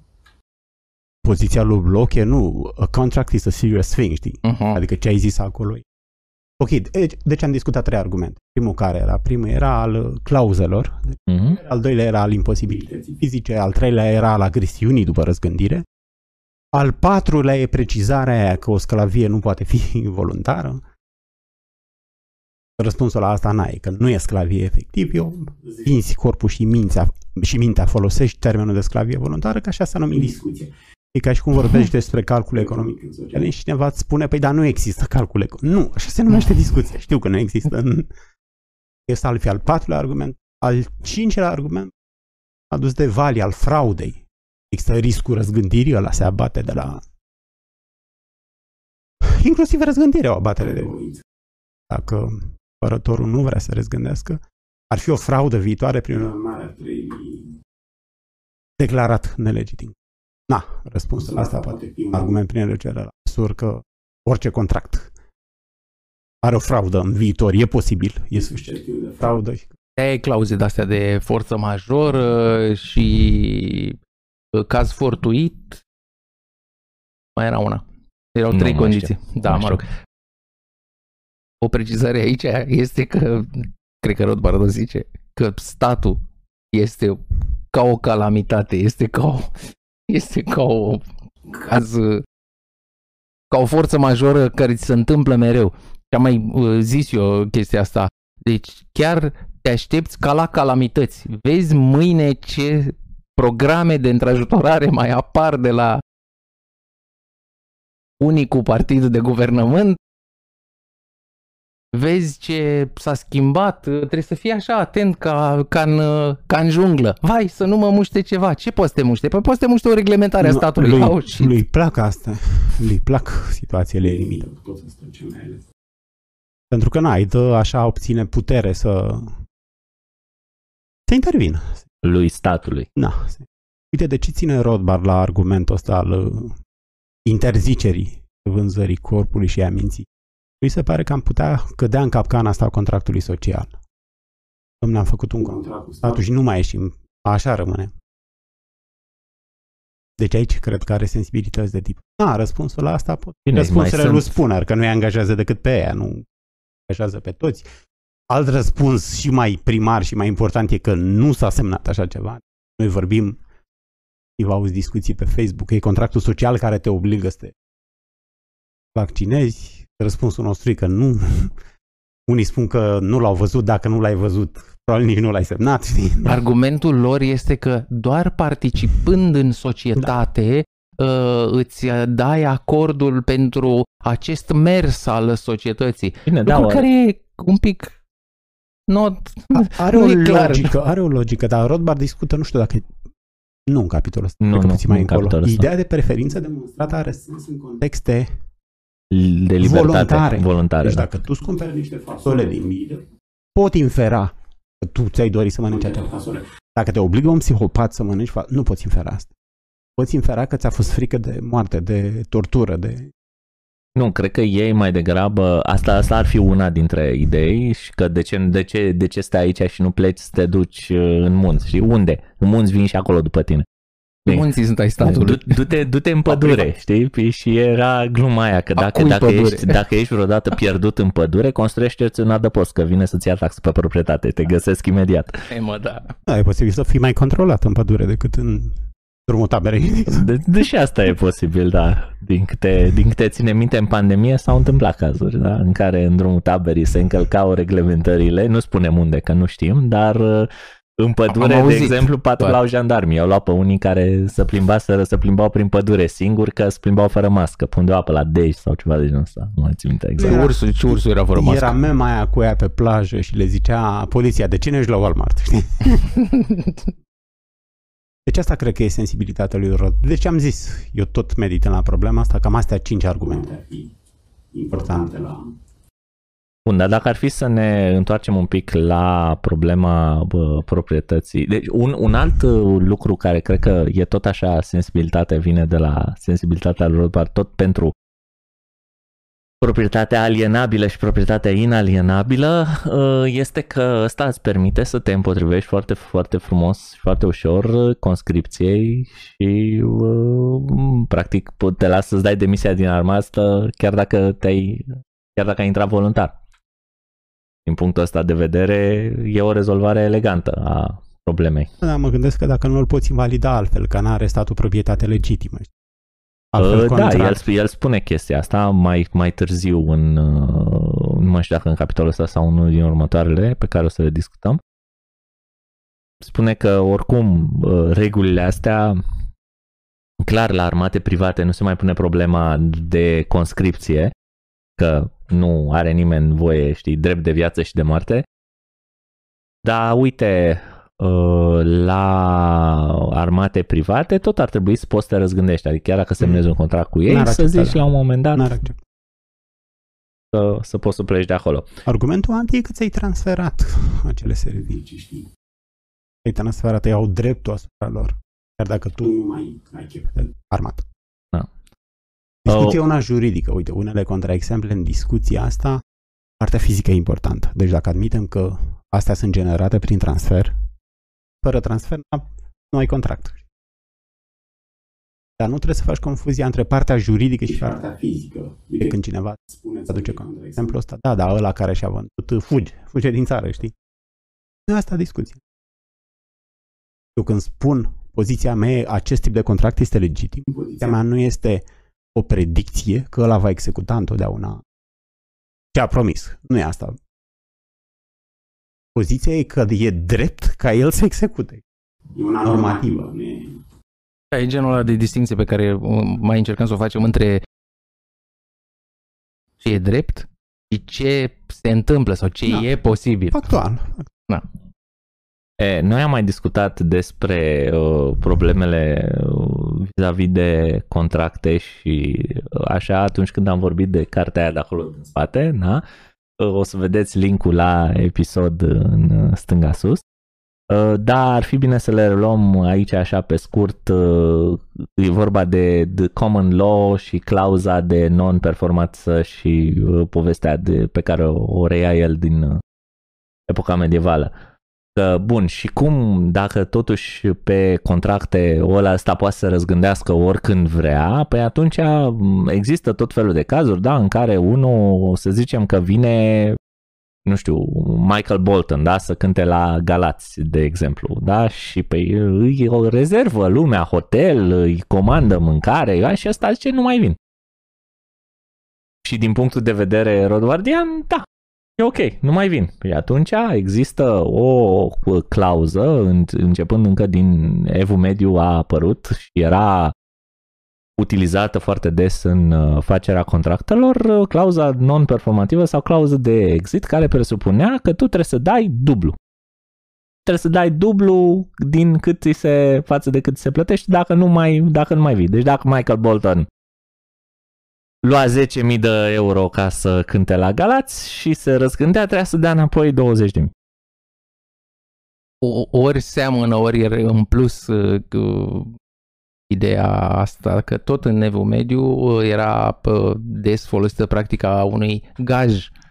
Deci deja puneai, puneai banii uh, A, da, da, da, se, bă, banii ăștia Gaj erau penalizator, puși, să-l bă, numim. Da, corect, banii ăștia fiind puși înainte la dispoziția creditorului sau la dispoziția unui terț, Unui nu? terț. care bă, urma să rezolve o problemă în caz de dispută contractuală. Deci, practic, tu când făceai contractul, puneai gajul de, direct la judecătorie și la judecătorie doar dacă venea la zicea, bă, n-a făcut, te întreba, cum, n-ai făcut? Da, n-am făcut. Bun, ia bani, la revedere. E, dar și aici, ca și la exemplu anterior, întrebarea e dacă e drept și consistent cu teoria transferului sau că ei nu i-au dat nimic. Nu i-au transferat nimic. Deci dacă sunt doar Bă, da, i-au transferat. promisiuni, dacă, dacă Ce? i-au transferat, Păi i-au a, transferat. asta e ideea. El... El, Că el, cu clauza aia medievală, el a dat banii, știi? Păi asta, păi asta zic, păi cu, cu atât, exact. Nu ca să poată să ia banii, știi? Așa. Sau să devină activă obligație, trebuie ca ei să-i fi dat ceva. Bine, e teoria chit, chit că transfer. i-au dat către un terț care mă, mediază între ei. Deci poate să zică dreptul acestor bani îi transferăm ție, Michael, dar rămân la această terță parte ca o condiție să Nu cred că vii e să transfer. cânti. Nu, trebuie să fie E Michael transfer de Bolton să drepturi. pună mâna Nu e pe transfer de drepturi. mărci. Nu, e transfer de drepturi. E Ok, transfer da, de da, trebuie să drepturi. ajungă în contul lui, știi? Să să fie făcut transferul. Uh, Mă Deci rog, nu sau la el, o soră a lui... nu, sau el să fie de acord ca, ca uh, să, să transfere în contul acestui Nu, vezi că agenție e- terță, escrow, care uh, Iar, iar di- dis- generează. discutăm pe aceeași temă de transfer uh, condițional, da? Zice Rothbard, analizează aici la începutul capitolului ca să încerce să expliciteze co- cât mai mult uh, porul ăsta de transfer condițional, spune așa că uh, James îi dă lui Smith 1000 de dolari acum cu uh, uh, nu Cu- pe, în baza faptului Cam asta că este. A fost Smith, un nu, agratat. nu, nu, nu, nu, nu. În baza faptului că Smith îi uh, scrie pe o hârtie că îi va da că îi dă 1100 de dolari peste un an. Un acord de voințe. E un acord de voințe și este un transfer condițional. Uh, Jones dă bani acum, de acord. Uh, și să zicem că da, uite, dacă nu i-a dat, uh, dacă nu i-a dat nimic lui Michael Bolton, dar Da. nimic, nimic, nimic, nimic, atunci Ca drepturi. Ca drepturi. Deci El nu e obligat cu nimic. N-ai primit nimic, nu ești obligat cu nimic. Asta e esența teoriei transferului. Da, numai că condiția în cazul respectiv este următoarea. Dacă, deci tu, tu ai două stadii, tu, uh, d- natura E în în pași. sine, natura în sine poate să existe în două stări, da? A sau non A. Michael Bolton poate să cânte la Galați în data uh, t- din contract sau poate să nu cânte la Galați în data din contract. Dacă cântă la Galați, a creat o obligație contractorului să-i dea banii. Dacă nu cântă la Galați, el și-a creat o obligație față de contractor să dea banii. Asta în înțelegerea inițială. Asta în înțelegerea pe care am discutat acum, da? Ambele Ară, figuri. sunt condiționale și se activează. E o acțiune și să cânti și să nu cânti. Dacă tu, Și ac- te, dacă tu ți Activezi le-ai una prins din- pe din amândouă, părțile o activezi. Dacă eu nu cânt, am activat acțiunea cealaltă. că trebuie să dau banii. Dacă eu cânt, am activat obligația că trebuie să iau banii. Și toate astea s- uh, sunt discutate cu acordul lui i- din- Toată inițial. lumea se pune de acord, semnează. inițial. Atunci, astea sunt condițiile. Că n-a primit nimic, nu e obligat. să- Păi dar n-am spus că e obligat să cânte. Am spus că el este cel care va face prima mutare în acest contract. Dacă cântă, a activat obligația ălora să-i dea banii. Dacă nu cântă, și-a activat obligația lui să le dea lor bani. Care trebuie scrisă în contract. Care este scrisă în notă. Deci clauza de non-performanță Care era prima? Mai zi odată. Deci, Cântă dacă el, sau nu cânt, cântă? dacă el cântă și a activat obligația, ob- a activat obligația organizatorului Da, de concerte De să-l acord, plătească. De acord, pentru că el a făcut un transfer, Da. cântarea, știi? Da. Dar, dacă el nu cântă, a activat obligația deasupra lui să dea banii contractorului. Și distinția aici este dacă, dacă asta s-a, s-a, s-au înțeles părțile prin contract. Dacă el doar promite s-ar putea să vin la Galați, nu știu ce, ăla nu e un Nu, contract. zic că el trebuie să primească, da, asta zic și eu. El trebuie să primească ceva. Ca să Păi nu, că el, el plătească, să fie obligat cu ceva. știi? Nu, deci a, a. el, Distinția ar fi că el se angajează să facă A sau nona A. Da, de promisiune. promisiune. Nu, dacă se angajează într-un contract, a, a, l-a ștampilat. E, cu, Ideea e e, că el- cuvântul dat. nu, Și a nu, dat nu, cuvântul. nu, nu, nu e asta diferența între ideea promisiune e și că el contract. transferă și non-au. Diferența între promisiune și contract e, da, e dată de transfer. Ideea e că el transferă și non-au. Nu dacă ea nu i-au dat nimic și el nu a cântat, vei reveni la... Uită-te și din perspectiva lui. Acum, am înțeles că ei nu i-au dat nimic. Acum, uită-te și din partea elaltă a contractului. Eu m-am obligat pe ambele stări ale naturii. Deci eu am creat un contract pe ambele stări. Pe A primesc 1000 de para, pe non-A dau 2000 de para. Nu ești obligat pe nona. De ce să nu fiu obligat? Teoria transferului. Nu ai obligații dacă nu ți, s-a, nu ți s-a transferat ceva. Asta e diferența între E promisiuni. un dar. Nu știu, eu așa o văd. Hai să trecem mai departe. Că nu. E un dar cum era darul cu bunicul. Înțelegi? Eu m-am obligat. Eu, eu așa înțeleg de la Rothbard și de aia ziceam că mi se pare inconsecvent în anumite alea clauze medievale, cu nu știu. Diferența majoră, asta e. S-a făcut un transfer. Atunci ai un contract. Nu s-a făcut un transfer, nu ai niciun contract. Dacă, dacă ai o societate care merge pe accepțiunea asta, contractele s-ar face în continuare, dar mereu cu o formă de gaj. De exemplu, agent, uh, organizatorul de eveniment ar zice, îți, îți dăm banii azi, dar în contul unui terț. El știe chestia asta, Condițio- deci condiția transferului ulterior de bani către tine este că tu vii să cânți. Da, mă rog. Practic ei au transferat, ei nu poate să mai atingă banii aia. Unui terț. Nu, dreptul. Dre- terțul îi ține, dar dreptul, dreptul asupra banilor e al, lui- al cântărețului. Dreptul e al cântărețului. I-am transferat casa unui terț.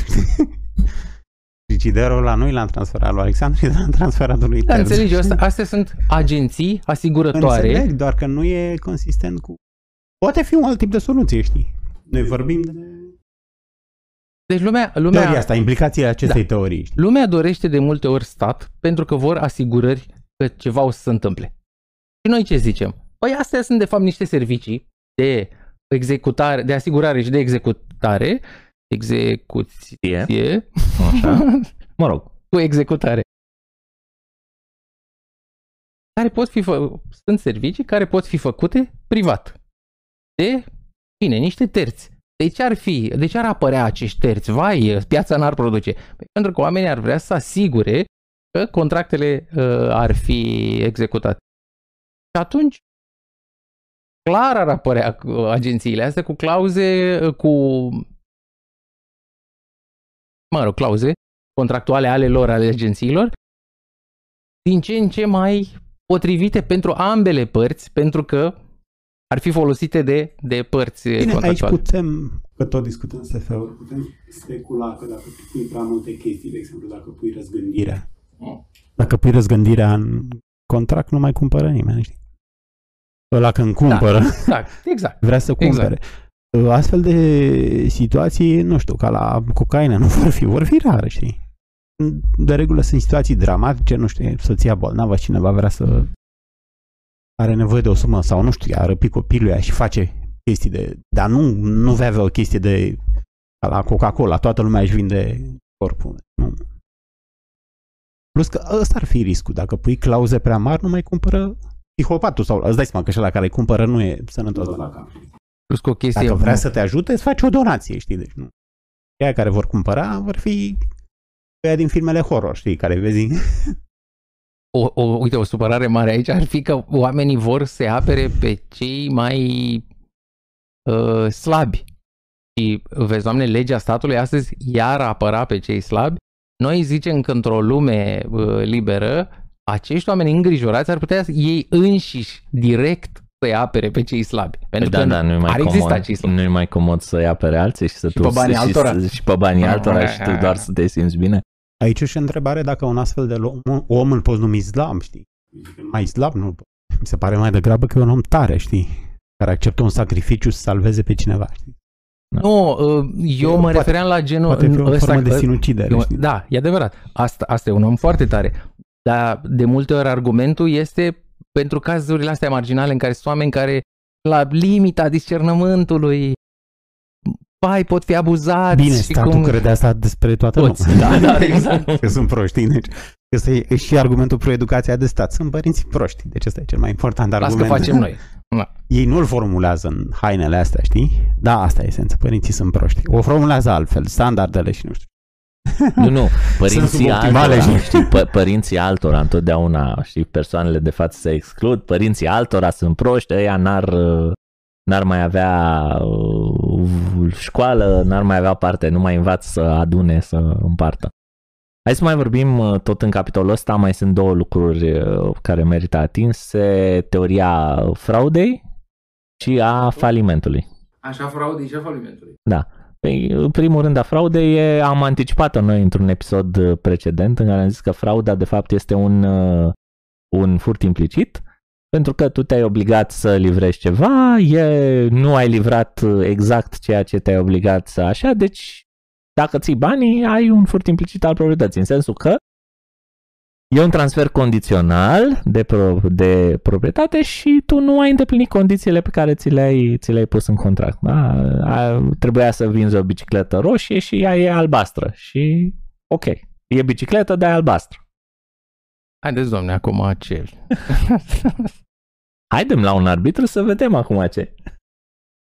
Ok, iar cu falimentul, Vrei să zici tu? Pot să zic că Rothbard se opune ideii de faliment, care astăzi permite unora basically să dea din numeri. Pare rău, a căzut bunicuța. Și nu vă mai dau nimic. Rothbard zice, nu, odată ce te-ai angajat că trebuie să faci o chestie, trebuie să o faci ca măcar ca restituție, nu, te, nu ne apucăm noi să te obligăm să faci anume chestia aia, da? Ca la cântărețul Nu te oblig să cânti, că o să cânti prost. Nu, lăsați, nu vrem. Dar poți să, uh, trebuie să plătești restituție ca să întregești, să îndrepți lucrurile, ca lucrurile să se întoarcă la nivelul de dreptate, mă rog, promis. Promis ce, prin contract. Ha, ha. Ce înseamnă faliment? Înseamnă că o entitate, la noi în România e vorba doar de entități juridice, deși în Statele Unite sunt și entitățile uh, fizice care poate să declare faliment. Ce înseamnă că e faliment? Înseamnă că o entitate are mai multe datorii decât uh, active. Da? Decât da. valoarea activelor sale, adică ce are, să zicem, un, un om pe el, da? hainele de pe spate, capacitatea de muncă și atât, că să zicem că nu, nu deține nici mașină, nici proprietate, nici nimic altceva, da? Bun, perfect. Și are mai multe datorii decât e el uh, capabil să convertească în, uh, decât e el capabil să strângă bani vânzându-și hainele azi. Azi, da? Și asta înseamnă că el vine la o judecătorie și spune, uitați, Uh, domn judecător, astea sunt activele, astea sunt datoriile, vedeți că sunt mai mari, nu mai avem cum să mai facem rost de alte active în sensul de împrumuturi sau alte chestii, da? Nu mai avem cum. Vă rog să constatați această situație și ca eu să pot să le arăt degetul creditorilor, că eu nu mai am ce să fac, mă spăl pe cap cu ei, da? În uh, domeniul uh, legal, e în domeniul entităților juridice, e perfect justificabil și astăzi, Ă, datorită, ă, cum îi spune, datorită... Responsabilitate limitată. Exact, da, datorită introducerii conceptului de responsabilitate limitată. Practic, în, în epoca de dinaintea apariției acestui concept de responsabilitate limitată, frate, cât trăiai, plăteai la datoria aia. Adică dacă tu, dacă tu erai ă, șeful unei firme și firma ta i-a lăsat pe unii, le-a creat o pagubă de nu știu câți bani, păi nu contează că tu nu mai ai bani în firmă. Plăteai la ei până mureai. Atent că aici nu se discută deloc despre bani, dar pe vremea aia aveai bani sănătoși. Din cauza că în același timp ca revers, dacă, salv, dacă păstrai, economiseai bani, banii își păstrau valoarea sau le creștea. În funcție, uh, în raport cu creșterea economică din zona respectivă. Și atunci oamenii ca un revers al uh, lipsei ideii de faliment, oamenii erau mult mai responsabili cu banii. Nici nu intrau în contracte aiurea, nici nu uh, aruncau cu banii, să zicem. Da, Când acum... Aici e contraargumentul ăla utilitarian pentru răspundere limitată, care spune, păi da, n-ai mai fi avut atâta progres dacă Uh, dacă lumea nu, nu are răspundere limitată, nu se mai riscă și dacă nu se mai riscă, nu câștigă și practic da. n-am, fi, n-am fi avut atâta progres uh, economic și, și noi nu suntem de acord nu... cu chestia asta, asta e propagandă, e minciună, este PR, din cauza că în, când a fost făcută uh, Revoluția Industrială, aveai bani sănătoși, n-aveai uh, fracționară și printare de bani. Mm, da, Erau sunt, pe standard sunt două lucruri diferite. În ce sens? eu n-am zis nimic de natura banilor despre care vorbim. Nu, putea, eu ziceam că ai avut creștere. Adică sunt, sunt, sunt lucruri care că, clar, influenț, clar influențează faptul că atunci aveai bani sănătoși și acum nu. Da, da deci vreau să spun e că ambele lucruri poate să influențeze. Adică da, e posibil ca noi să nu fi avut uh, acest proces, tehno- acest progres tehnologic pe care l-am avut datorită răspunderii limitate. Așa și? Exact, da, așa și. da. Poate era mai bine să avem bani sănătoși și să avem mai puțin progres, dacă e cazul.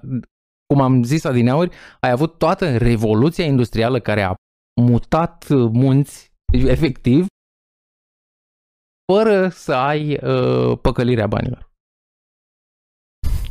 Deci oamenii atunci își luau riscuri cu banii lor, cu bani sănătoși și s-a întâmplat, s-a întâmplat revoluția industrială. Acum e revoluția etatistă a banilor mincinoși.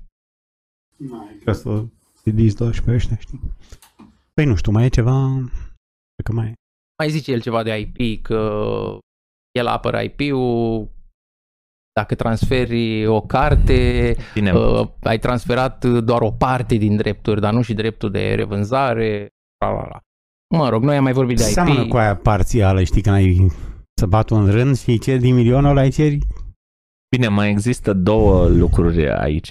Una uh, discută de faptul că o proprietate uh, nu poate să creeze obligații uh, generațiilor viitoare. Practic, că, uite, spune așa, că exista, cum îi spune, am mai vorbit de ea, Intel-ul ăsta. Presupune. I-am zis Uh. Include Uh, Include, cuprinde. Uh, When something entails something else? Nu, nu, nu, nu, nu, nu, nu. Uh, e o, e o practică să... Era o practică în uh, timpuri feudale, da, să nu înstrăinezi pământul. Deci îl las, dar condiția este să nu îl înstrăinezi. Deci eu pot să-ți las pământul, dar îți impun și condiția să nu să nu-l înstrăinezi, da? să nu-l vinzi în afara familiei. E agreată?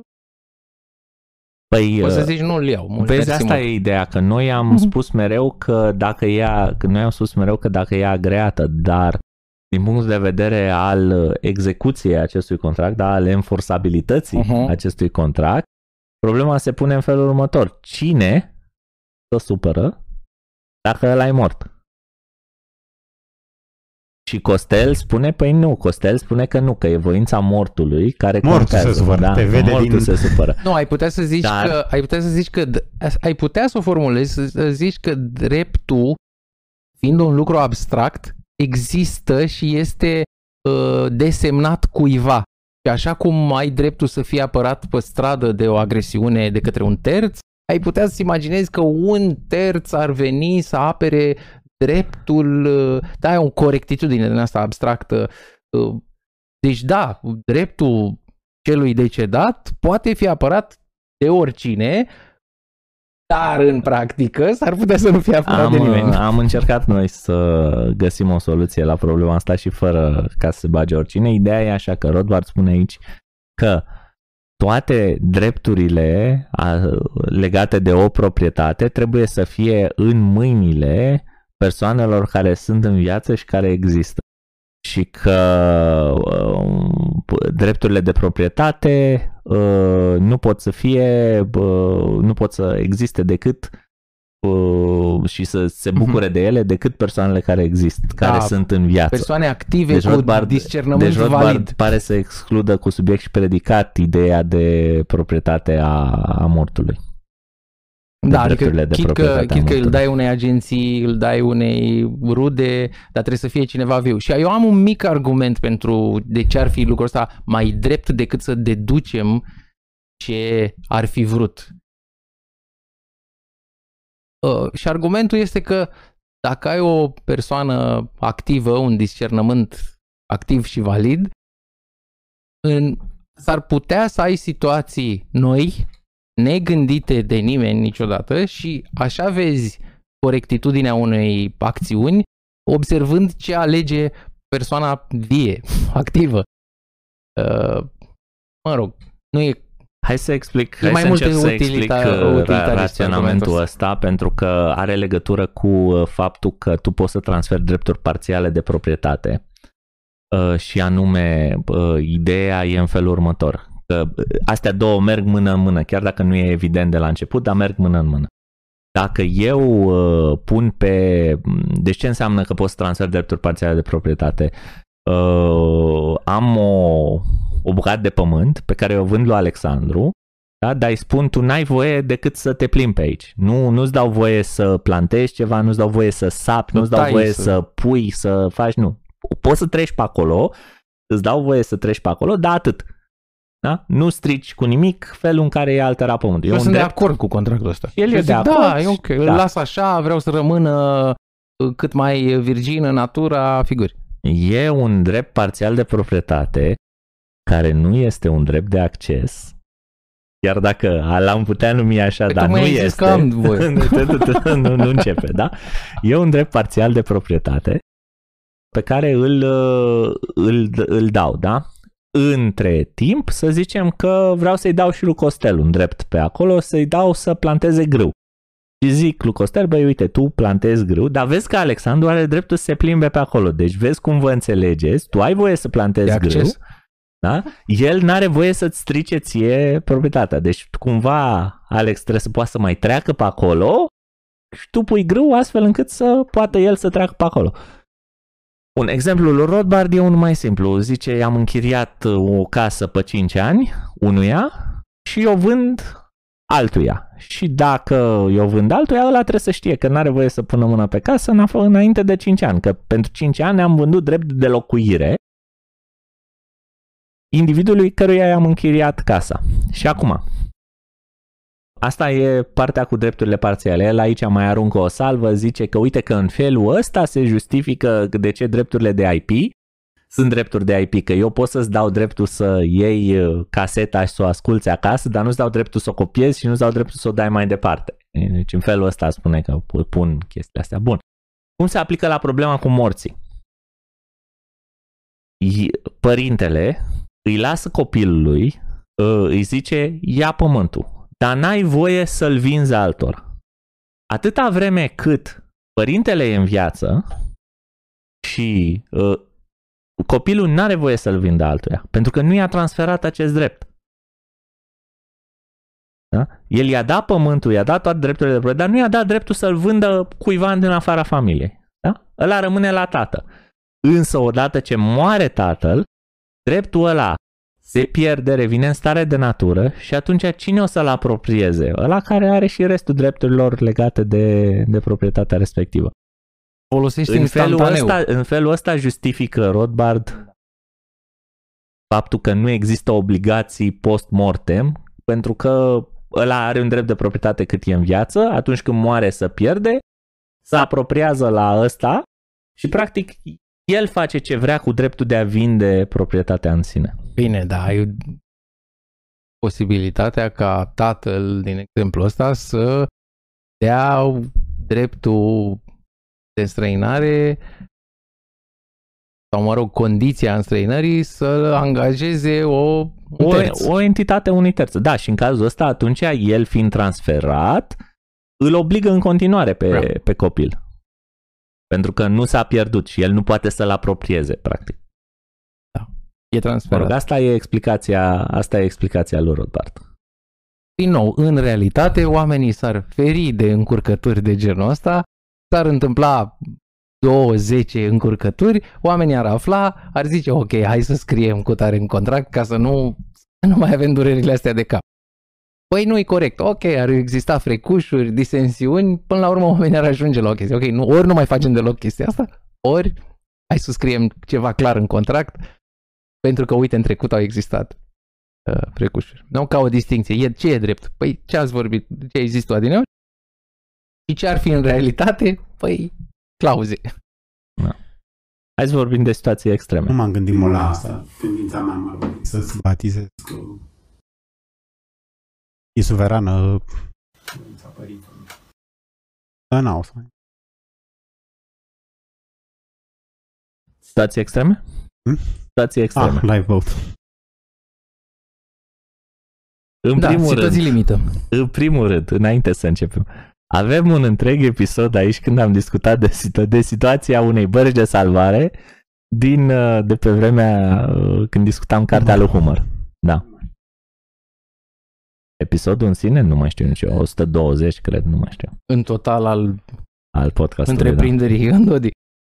Uh, Păi și, ok, și cum, uh, pe scurt, care ar fi, uh, cine ar avea dreptul să hotărască în situațiile? Păi, plictisitor, ca de obicei, uh, proprietarul uh, are voie să hotărască, bineînțeles că proporțional și bineînțeles ca pariu antreprenorial. Apoi el poate să hotărască regulile asupra proprietății lui. Cine să folosească această barcă? Păi cum, poate să hotărască că nimeni să salveze el singur când de fapt mai au loc încă 9 oameni pe barca aia. E pariul lui. Dacă cineva poate să judece după aia că că a de- reacționat disproporționat, dar din nou trebuie să fie niște dovezi, nu accepțiunea curentă a societății. Păi de ce nu i-ai salvat pe aia? Așa am vrut eu. Ok, ar fi condamnabilă moral Bine, absolut. stă- nu, nu, nu, dar stai, stai, juridic- stai puțin, stai puțin, că Mm. există două, două puncte aici. Primul este că bă, de obicei proprietarul bărcii de salvare este și proprietarul bărcii mari. Da. Da. Deci, uh, ideea că, mm, cum să spun, că de ce nu i-ai salvat pe ea, nu e ca așa am vrut eu, problema este de ce ai lăsat pe ea să moară, care s-a urcat pe barca ta mare. Care Care am, mai, de- am mai avut noi discuția despre asta. care că- aveau obligații contractuale. Exact, acolo ai Ok. obligație să, că Să-i tu, salvezi. tu te-ai obligat, i-ai luat, i-ai dus în larg, da? i-ai, i-ai pus într-o situație, ok, se scufundă barca, dar tu ți-ai luat responsabilitatea pentru ei, că pe barca ta. Bine, dacă nu uit-o Titanic, Auzi, na, noi avem, noi avem le-a, acum... le-a dat un preaviz. Noi avem acum exemple cu oameni care încearcă să ajungă prin Italia, prin pe bărci din astea de salvare, care practic sunt vândute lor. Nu sunt vândute cuiva, e complet neclar, dar nu mai există ăla traficantul de... Ba da, era cu ei, era cu ei pe barcă. Zici? Când a murit copilul ăla de a vuit toate, era cu ei pe barcă, s-a, s-a, s-a scufundat, cu, s-au scufundat împreună. Ce fraier. Da, da, da. Trebuia să o Nu, vândă. păi dar, stă, păi, dar nu le, normal că nu le vinde barca. Barca e o, o- cum îi spun, poți să o refolosești. Îi ia, îi ia cu barca din Africa, îi vâslește până aproape de Italia și acolo le zice, hai, restul, până aici ați Ui. plătit. Și până aici ați plătit, restul e pe jos. Am avut cheltuieli mari. Uite un argument nou dezvoltat de Vali e că ăsta al reacției disproporționate sau reacției proporționate. Discuția aia despre bărci. Ideea e că dacă suntem barca ține 8 și suntem 10, nu pot arunca 2 pentru că ei nu mă amenință. Mă amenință cu o zecime, nu mă amenință cu 1. Știi? Dacă eu îl arunc, e o reacție disproporționată, e o crimă. Nu e drept să-l arunc. Deci e importantă precizarea asta. Mie mi se pare că îți modifică toată discuția, pentru că la Rothbard fundamental era cine deține barca. Da. În lumina acestei observații a proporționalității, nu mai e atât de relevant cine decide barca. E ca la avort. Nu mai e atât de proprietarul... Rothbard, Rothbard spune așa că bă, exact la asta mă uitam și eu. El zice că să presupunem că moare uh, proprietarul bărcii uh, original, da, și trebuie se pune problema de a uh, apropia din nou barca. Apropo, aici mi se pare că Rothbard se... Hai să facem o scuză de paranteză. Aici mi se pare că Rothbard se încurcă puțin în teoria apropierii. Știi că spune că, lui ai putea că fi. primii opt că primii opt care ajung la barcă, zice, Zice el, el. zice el, exact, o apropiază. Eu aici am stat și m-am întrebat, zic, băi, cum o apropiază ei? Că în, în mod sigur nu-și mixează munca cu barca respectivă. Adică mi, mi se pare că e oarecum, e o, e o mică abatere de la teoria a- homesteading-ului. a Adică Ca găsit- bătătorirea unui teren, pun, știi? a Sau... pus, pus mână, pune mâna cumva, pune mâna pe barcă, dintr-o dată e de ajuns să o apropieze. Da, ce am găsit al meu să fie. Da, nu prea este. Nu prea este.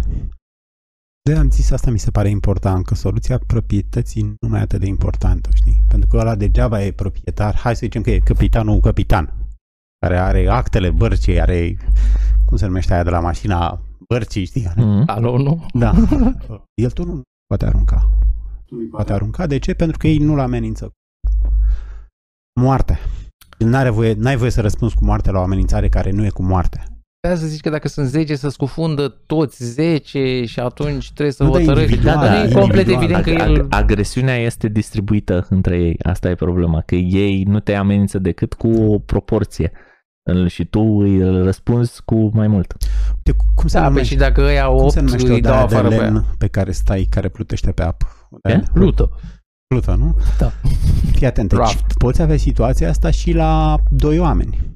Stă Păi da, unul o pe discutăm, plută, o stă discutăm, unul pe doar, plută da. și el vine celălalt din apă și ideea e că tu, la fel, amenințare 1 pe 2, nu e 1. Nu e o amenințare cu moarte să, să-i poți răspunde cu moarte. Și Trebuie să te rogi să te împingă el ca să îi poți răspunde cu Păi moarte. da, știi? bine, asta e, asta e ideea că Este rost să, să vrea să te omoare. Ăsta- Ăsta, ăsta e punctul pe care el îl subliniază aici. Zice că odată ce ai uh, apropiat, da, ce te-ai urcat în barcă sau te-ai suit pe plută sau te-ai suit pe șifonierul pe care, hai să vin serios, avea loc Leonardo, da? Așa. Odată ce te-ai suit pe ăla, ăla din apă, uh, dacă poate să se suie fără să pună mâna pe tine, N-ai voie să... tu n-ai voie să-l, dar dacă nu poate să se suie și pune mâna pe tine, atunci da, ai voie să te ape. Dacă poți să Asta suie... spune și el aici. Dacă poți să suie Dacă și, vrei să și vă... arunce. Și Da, vă da, da, da, dacă poți da. să suie, și- da, vă scufundați amândoi. Pe asta ziceam eu. Dacă doar se suie și stă, nu ai voie să, să-l arunci. Trebuie să te rogi să vrea să te omoare, știi, ca să-l pot să-l omori tu. Nu, nu, bă, e o problemă de asta de consecințe. Deci tu ai o scândură care ține un singur om, în exemplul lui Rothbard. Celălalt vine, nu se atinge de tine, să bagați și el de scândură și amândoi începe să vă scufundați. Păi da, nu ai, nu ai ce să-i faci. Asta zice și Valia în argumentul reacției. Uite, altă chestie e că de ce să, Nasol. intrăm, să mergem la homesteading, dincolo de faptul că la nu prea e homesteading, ai pus mâna pe o barcă, știi? Mhm. Bă, De ce nu voința capitanului, știi? Pentru că aia, barca aia nu e în stare de natură, barca e a cuiva. Bine, puteam spune asta despre obiecte, plutau niște lemne pe acolo, un copac și ne... S-au Dar dezagregat barca aia din pot starea de spune voința proprietate. capitanului e... Și tot nu rezolvăm nimic, pentru că ei au voie să... Să zicem, voința capitanului e să vreau să, să salveze lumea cu această barcă, știi? Eventual poate să și zică bă, femeile, copiii și bătrânii Da, și întâi. asta, și Păi asta. uite, spune, discută Rothbard și despre chestia asta, e o poziție foarte antifeministă. Zice așa că uh, principiul uh, care a trecut vremea uh, femeile și copiii primii uh, este uh, intolerabil uh, din punct de vedere moral pentru că între, se întreabă el după ce principiul al justiției au bărbații drepturi inferioare la viață sau la uh, au, autodeținere față de femei sau copii. Este identică uh, pusă problema atunci când te gândești că uh, mințile superioare, oamenii luminați, ar trebui să fie salvați uh, pe spatele uh, oamenilor inferiori sau ai proștilor, da? Uh, lăsând la o parte obiecția că cine o să decidă cine este superior, cine are o minte luminată și cine are o minte uh, în umbră, da? Că nu ne batem capul cu chestia asta. Uh, ideea este că viziunea asta implică că d- cei care sunt mai deștepți au un drept uh, mai mare la viață uh, pe spatele celor care nu sunt mai deștept. Și asta ajunge să violeze orice concept de egalitate a drepturilor, face orice etică, susține Rothbard, uh, pentru uh, omenire să fie imposibilă de ajuns. Adică uh, din punctul lui de vedere, dacă au bărbații o datorie să se sacrifice pentru femei, și nu cred că o spune doar pentru că e bărbat, adică poți să, dacă, dacă o castă de oameni uh, bine definită are o datorie să se sacrifice pentru o altă castă de oameni, iarăși bine definită, nu poți să vorbești de contextul drepturilor egale. Nu poți să vorbești despre o etică universală care se aplice universal tuturor. Da, ideea e că soluția lui nu e bună. Devine proprietar și aruncă pe ceilalți. E o soluție agresivă. Soluția poate fi tot aia pe care am discutat-o noi, să trag la sort sau ori sacrifică unii, ori trag la sort. Bine să plece. Și așa e aia. Și prin regula unanimității. Da, da, trebuie să fie toți de acord cu Da, da. rezultatele. Trebuie să fie toți de acord. Dacă nu, n-ai. Și mor. Dar ideea e că asta mi se pare observație importantă, că nu contează atât de mult proprietatea asupra bărcii. Pentru Rothbard asta e elementul cheie. Domne, cine e proprietarul? Uite, eu îți dau o soluție. Homesteading, vă rog. Nu lași. Blochează pe ceilalți. Dar nu, nu e suficient. Eu aș spune altceva, că uite, avem uh, exemplu dat de Michael Hummer când uh, l-am intervievat, zice, domne, ai fura un dolar ca să salvezi planeta de la distrugere? You wouldn't steal a dollar to save the world. Like if if somehow you could save the rest of the world from being destroyed by stealing one dollar, you know, would that be permissible? Și răspunsul este... Uh, Depinde de la om la om. Răspunsul este uh, de obicei că asta vrea să fie o critică a libertarianismului ăsta hardcore pe bazat pe enforcementul drepturilor de proprietate, spui că asta spune și, uh, mă rog, o să o spună Rothbard într-unul dintre capitolele următoare, anticipăm acum, tu nu ai voie în procesul de a te apăra să-i faci rău altuia. Am mai spus-o și în trecut, de altfel, da? Dacă faptul că planeta este la distrugere, să zicem că te amenință și pe tine sau îi amenință pe unii care sunt prietenii tăi sau îi amenință pe terțe persoane în virtutea cărora ai vrea să inițiezi dreptul la autoapărare. Da? Perfect.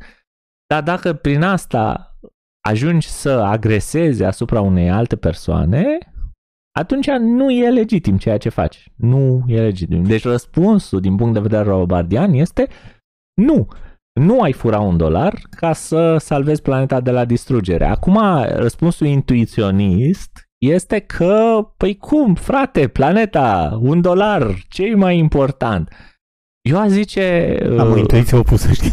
Eu, eu, eu aș zice așa, că hai să ne gândim că poate nu vrem să salvăm o lume în care e acceptabil să facem rău altora.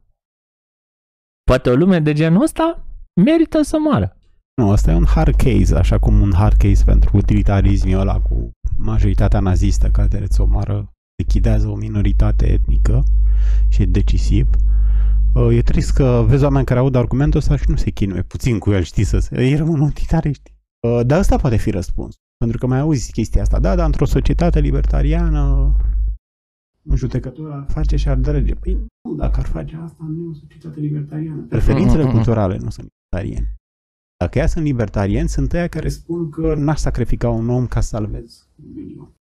Exact. Asta e perfect. Ceea da, ce... dar nu găsești oameni deștepți. Eu zic că găsești. Ceea ce eu aș Sau zice, cel puțin, da. uite, dacă faci un pool, cel puțin, mi se pare că la sondajele făcute de mine a ieșit că nu, nu e ok. Să sacrifici unul ca să salvezi. Uh, da, da, vezi, asta e ideea, că lumea, știi, are senzația că trage o limită. Asta, asta mi se pare că e partea unde, unde nu se gândesc utilitariștii și unde zic, păi planeta un dolar, planeta un dolar, planeta un dolar. Nu, că e vorba de principiu. Da, e vorba de principiu aici. Oamenii cedează dacă e un scenariu real, bine extraterestri și dacă nu dați acel dolar, vă terminăm. E altă, dracu, știi, ea, Nu, da, da ideea, ideea... Da, și justifică statul, practic. Ideea este... Pe teoria lui Homer nu, că Homer zice nu, statul e ilegitim doar în situația aia, știi? Eu aș fi de acord că este complet ilegitim. Corect este ca dolarul ăla să nu fie forțat, să nu fie furat, să nu fie să nu existe agresiunea aia. Problema oamenilor este cum și nu s-ar întâmpla chestia asta? Distinția din nou față între ce e drept și ce se Da. poate face. Poate cineva ar face chestia asta, ar fi nedrept, n poate n-ar fi iertat, poate ar trebui să uh, plătească restituție 2-10 dolari. Înțelegi? Da, mă rog, e- Și asta nu justifică deloc din cauza că, din nou, vorbim de alegerea unei persoane care cu discernământul individual alege să facă chestia asta. Asta nu justifică ca statul să ia Nu nu e cum, de- de... nu știu ce bani cu forța și după aia trebuie să dea înapoi dublu Aici, bullshit. aici nu, e, e, nu e vorba, da, sigur, când, când ducem la nivelul de persoane e destul de clar interpretabil. Problema e exact asta, că uh, se petrece o confuzie între discuția la nivel de sistem și discuția la nivel de persoană. Adică cumva, are sens, cumva cineva are senzația că atunci când îți pune problema asta grea să furi un dolar, tu zici, păi da, cum, n-ai fura un dolar ca să salvezi pe oameni? Și tu te gândești, bă, cum să nu, aș fura un dolar, normal că la naiba, adică vreau să trăiesc, nu știu ce, poate aș face chestia asta. Da, dar noi nu discutăm despre ce ar face persoanele, discutăm despre sistem. Sistemul în sine îți permite să furi un dolar sau nu? Răspunsul este nu. Și atunci lumea tinde să spună, păi da, ce sistem tâmpit e ăsta să nu-ți permită să... Păi da, da, tocmai aici, tocmai aici e miza, că dacă ți-ar permite să furi un dolar, poate ți-ar permite să omori un om. Poate ți-ar permite să omori două, doi, poate ți-ar permite să omori 3 milioane. Adică zicea Costel mai de mult. Situațiile astea sunt uh, one shot, știi? Nu poți evalua pe termen lung. Ai- Aici ar fi în uh, avantajul lor. Exact 3, nu mai există termen lung. Uite, când evaluam, când vorbea Hesley de economie, uh, care e evaluarea? Că ăsta, capitalismul e mai bun pe termen lung, evaluăm pe termen lung, dar acolo nu mai există termenul lung. Deci dacă n-ai luat nenorocirea de dolari, știi, să nu există Apropo de argumentul ăsta inductivist consecinționist, păi dacă accesi furat unui dolar, uh, mâine vei fura un bou. Iar ăla poate să spună, nu, mâine nu mai existăm dacă nu furăm dolarul ăla. Nu contează, exact asta... Rămâne. Asta, asta, asta este ce am Principiul spus rămâne, eu. da. Asta este ce am spus eu inițial, că poate că o lume care fură dolarul poate n-ar trebui să existe. Poate cine știe unde ajungi cu ea, furând dolarul. Poate ajungi la exterminarea evreilor. Nu știu, zic, apar n-am, da? Poate, poate, Poate ajungi la următoarele episoade. Dacă nu, dacă nu, uh, dacă nu aperi drepturile de proprietate la nivel normativ, unde Cine știe unde ne putem opri? Adică tu ai senzația atunci când spui că zici, da, păi nu că ne oprim acolo, că nu știu ce. Da, dar e o limită pe care tu o crezi că e, ea e cultural uh, impusă, dar culturile, unul la mână culturile se mai schimbă, doi la mână, care e principiul? Există riscul ăsta să nu te oprești. Tu să nu te oprești, să înceapă să-ți placă, știi, să tot întinzi. De ce nu? A mers unde a mers, mie a merge și suta, știi? Și că tot vorbim de principii, vorbim de drepturile animalelor. Hai să mai zic. Zi, zi, la, scuze. apropo de situații limită. Cam asta e traducerea Lifeboat. Uh, El zice, uite, un avantaj al libertarianismului față de socialism, e argumentul la ultim, e că îți creează mai puține situații limită. N-ai foamea din Ucraina, n-ai situații de astea ciudate, știi? Deci chestiile astea de mâncare, de nu știu ce, ți le creează sistemele astea totalitare. Alegerea Sofiei, naziști o pun să aleagă, știi, care copil să moară. Deci ar avea și libertarianismul avantajul ăsta, da, că îți minimizează în totalitarism cred că sunt regula, știi? Mhm. nu este excepția, știi? Când te duci la pâine, uite, dacă citești Orwell și când mânca ciocolata aia și asuma, era o situație limită. Da, uite, l- lumea se așteaptă ca um, l- limitele să fie făcute, uh, situațiile limite să apară din cauza că oamenii au fost uh, slabi. Nu ce vorbeam mai devreme. Ai oameni slabi care din neștiință, din naivitate se pun în situații limită și cine îi apără pe ei? Tot felul de ticăloși ar uh, profita. Da? Că pe românește avem ar profita de pe urma lor. Și ce zice Costela, ce ai zis tu, este că într-o lume din asta, chiar și oamenii uh, slabi ar fi uh, apărați mult mai activ ori de alții, ori pur și simplu ar putea mult mai bine să-și cumpere uh, servicii și să nu aștepte ca o entitate din asta magică să dea legile. Ar putea să-și cumpere setul de reguli la care aderă. Nu? O să vorbim în următoarele despre democrația de piață, să o numim. nu, nu, e, nu e reprezentativă, nu e directă, ci ar fi prin piață.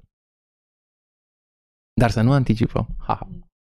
Ok, și uh, ce? Uh, vrei uh, drepturile animalelor? Păi nu știu, mai era ceva la... Eu? Nu? Ok, drepturile animalelor. E simplu. Zi. Dar animalele vor avea drepturi când le pot pretinde. Adică, S-a înțeles? Cum era aia în, unde era în uh, Yes Prime Minister? You mean never. Deci ideea este că tot vorbeam de principii mai devreme, ok, pe ce principiu dăm drepturile, dăm drepturile animalelor? Deci pe, pe, pe ce principiu îl acordăm dreptul? Că sunt în viață? Păi bun, și unde ne oprim?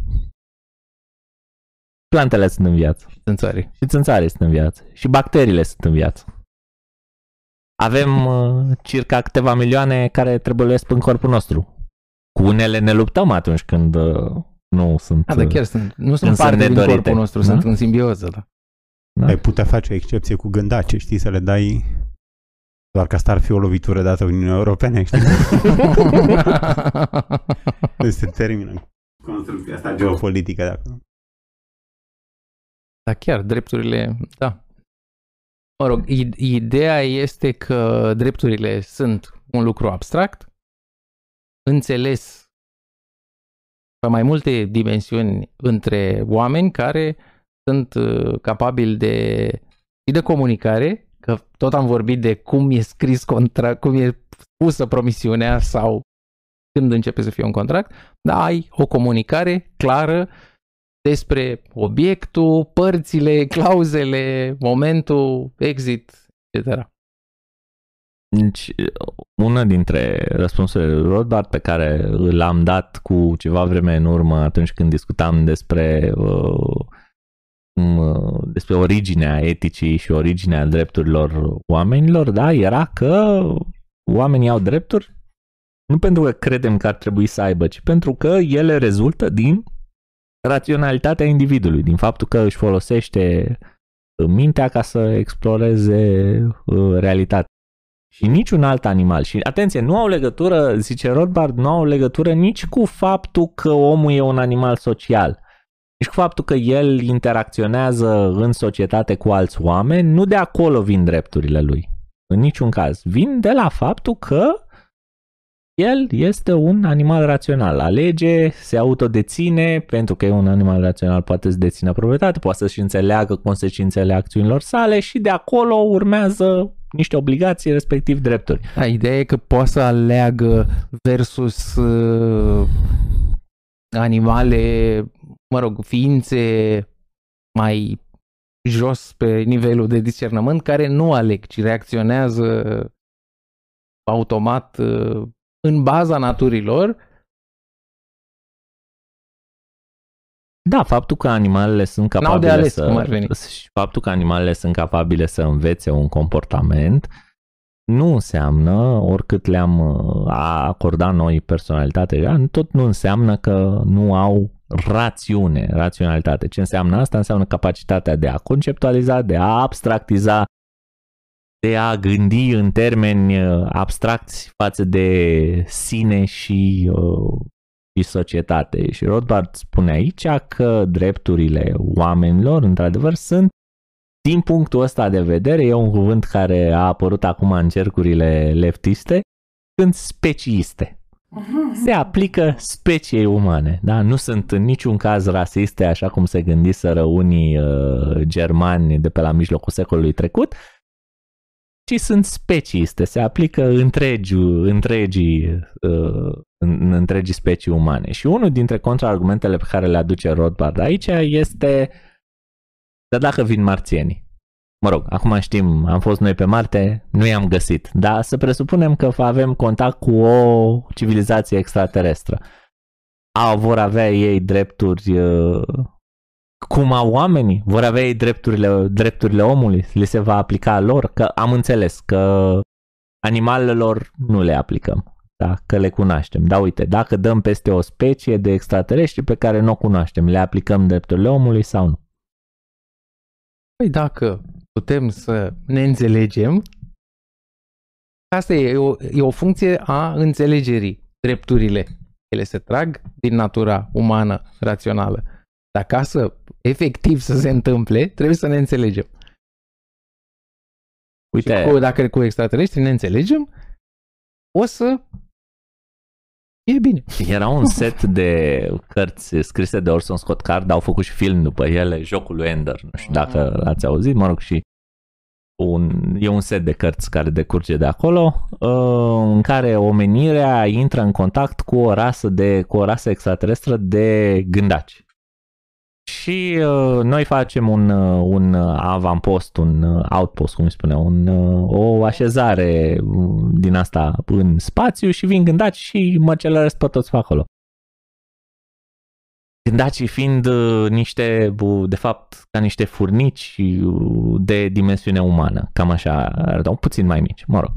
Și uh, se pornește un război în felul ăsta, gândacii la un moment dat vin peste noi, uh, încep să intre în, uh, în uh,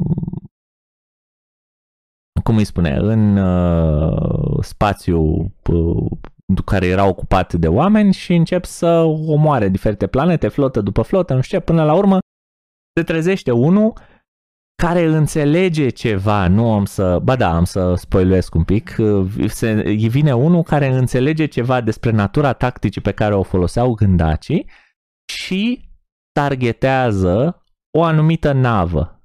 Pe nava aia era regina gândacilor, care în felul în care ei erau structurați, uh, erau structurați ca o colonie de furnici, sau cum înțelegem noi o colonie de furnici. Doar regina era individul respectiv. Și ei nu înțelegeau gândacii despre oameni, că oamenii sunt fiecare dintre ei individul. Deci ei practic nu executaseră acolo nicio, cri- nicio crimă în viziunea lor. În, viziunea lor. în clipa în care ăsta a omorât regina, pentru că o omoară în așa, gândacii în sine au înțeles problema. Deci nu puteam să comunicăm cu ei. Nu, ei, ei comunicau la un nivel din ăsta, uh, cum îi spune, psih, uh, nu psihologic. Telepatic? Telepatic, mulțumesc, așa. Între ei, da, practic îi controla regina și controla lucrătorii ca și cum controlăm noi degetele mâinilor. Și ei nu înțeleseseră de ce se chinuie, de ce oamenii se luptă. Și abia când ăla a omorât regina, au înțeles gândacii că oamenii gândesc precum ei, că, că, e, că e o altă paradigmă acolo și le-au acordat oamenilor în acel așa, le-au acordat dreptul de a nu fi, de a, deci n-au mai venit peste ei sau s-au oprit din, Dar din de ce aia înțeleg? ataca. Ce îi face să înțeleg? i-a făcut să, înț- uh, să înțeleagă faptul că până în momentul ăla gândacii au omorât indivizi. Înainte erau controlați de entitatea centrală.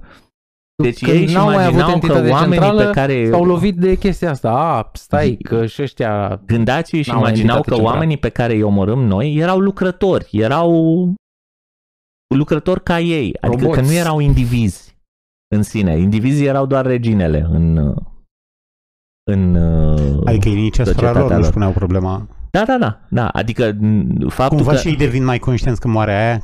Exact, că, că atunci când noi omor, omorâm pe aia, înțeleg că noi am înțeles că aia e și înțeleg și faptul că fiecare dintre oamenii ăștia era individ, era un individ.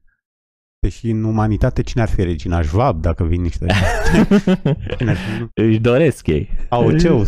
Își doresc ei. Dar ideea este așa, că uh, cum felul în care își, își poate cere un, uh, un extraterestru drepturile, acum întoarcem povestea la, de la unde am plecat, este să comunice cu noi într-un fel în care să ne dăm seama Aibă că, rațiune.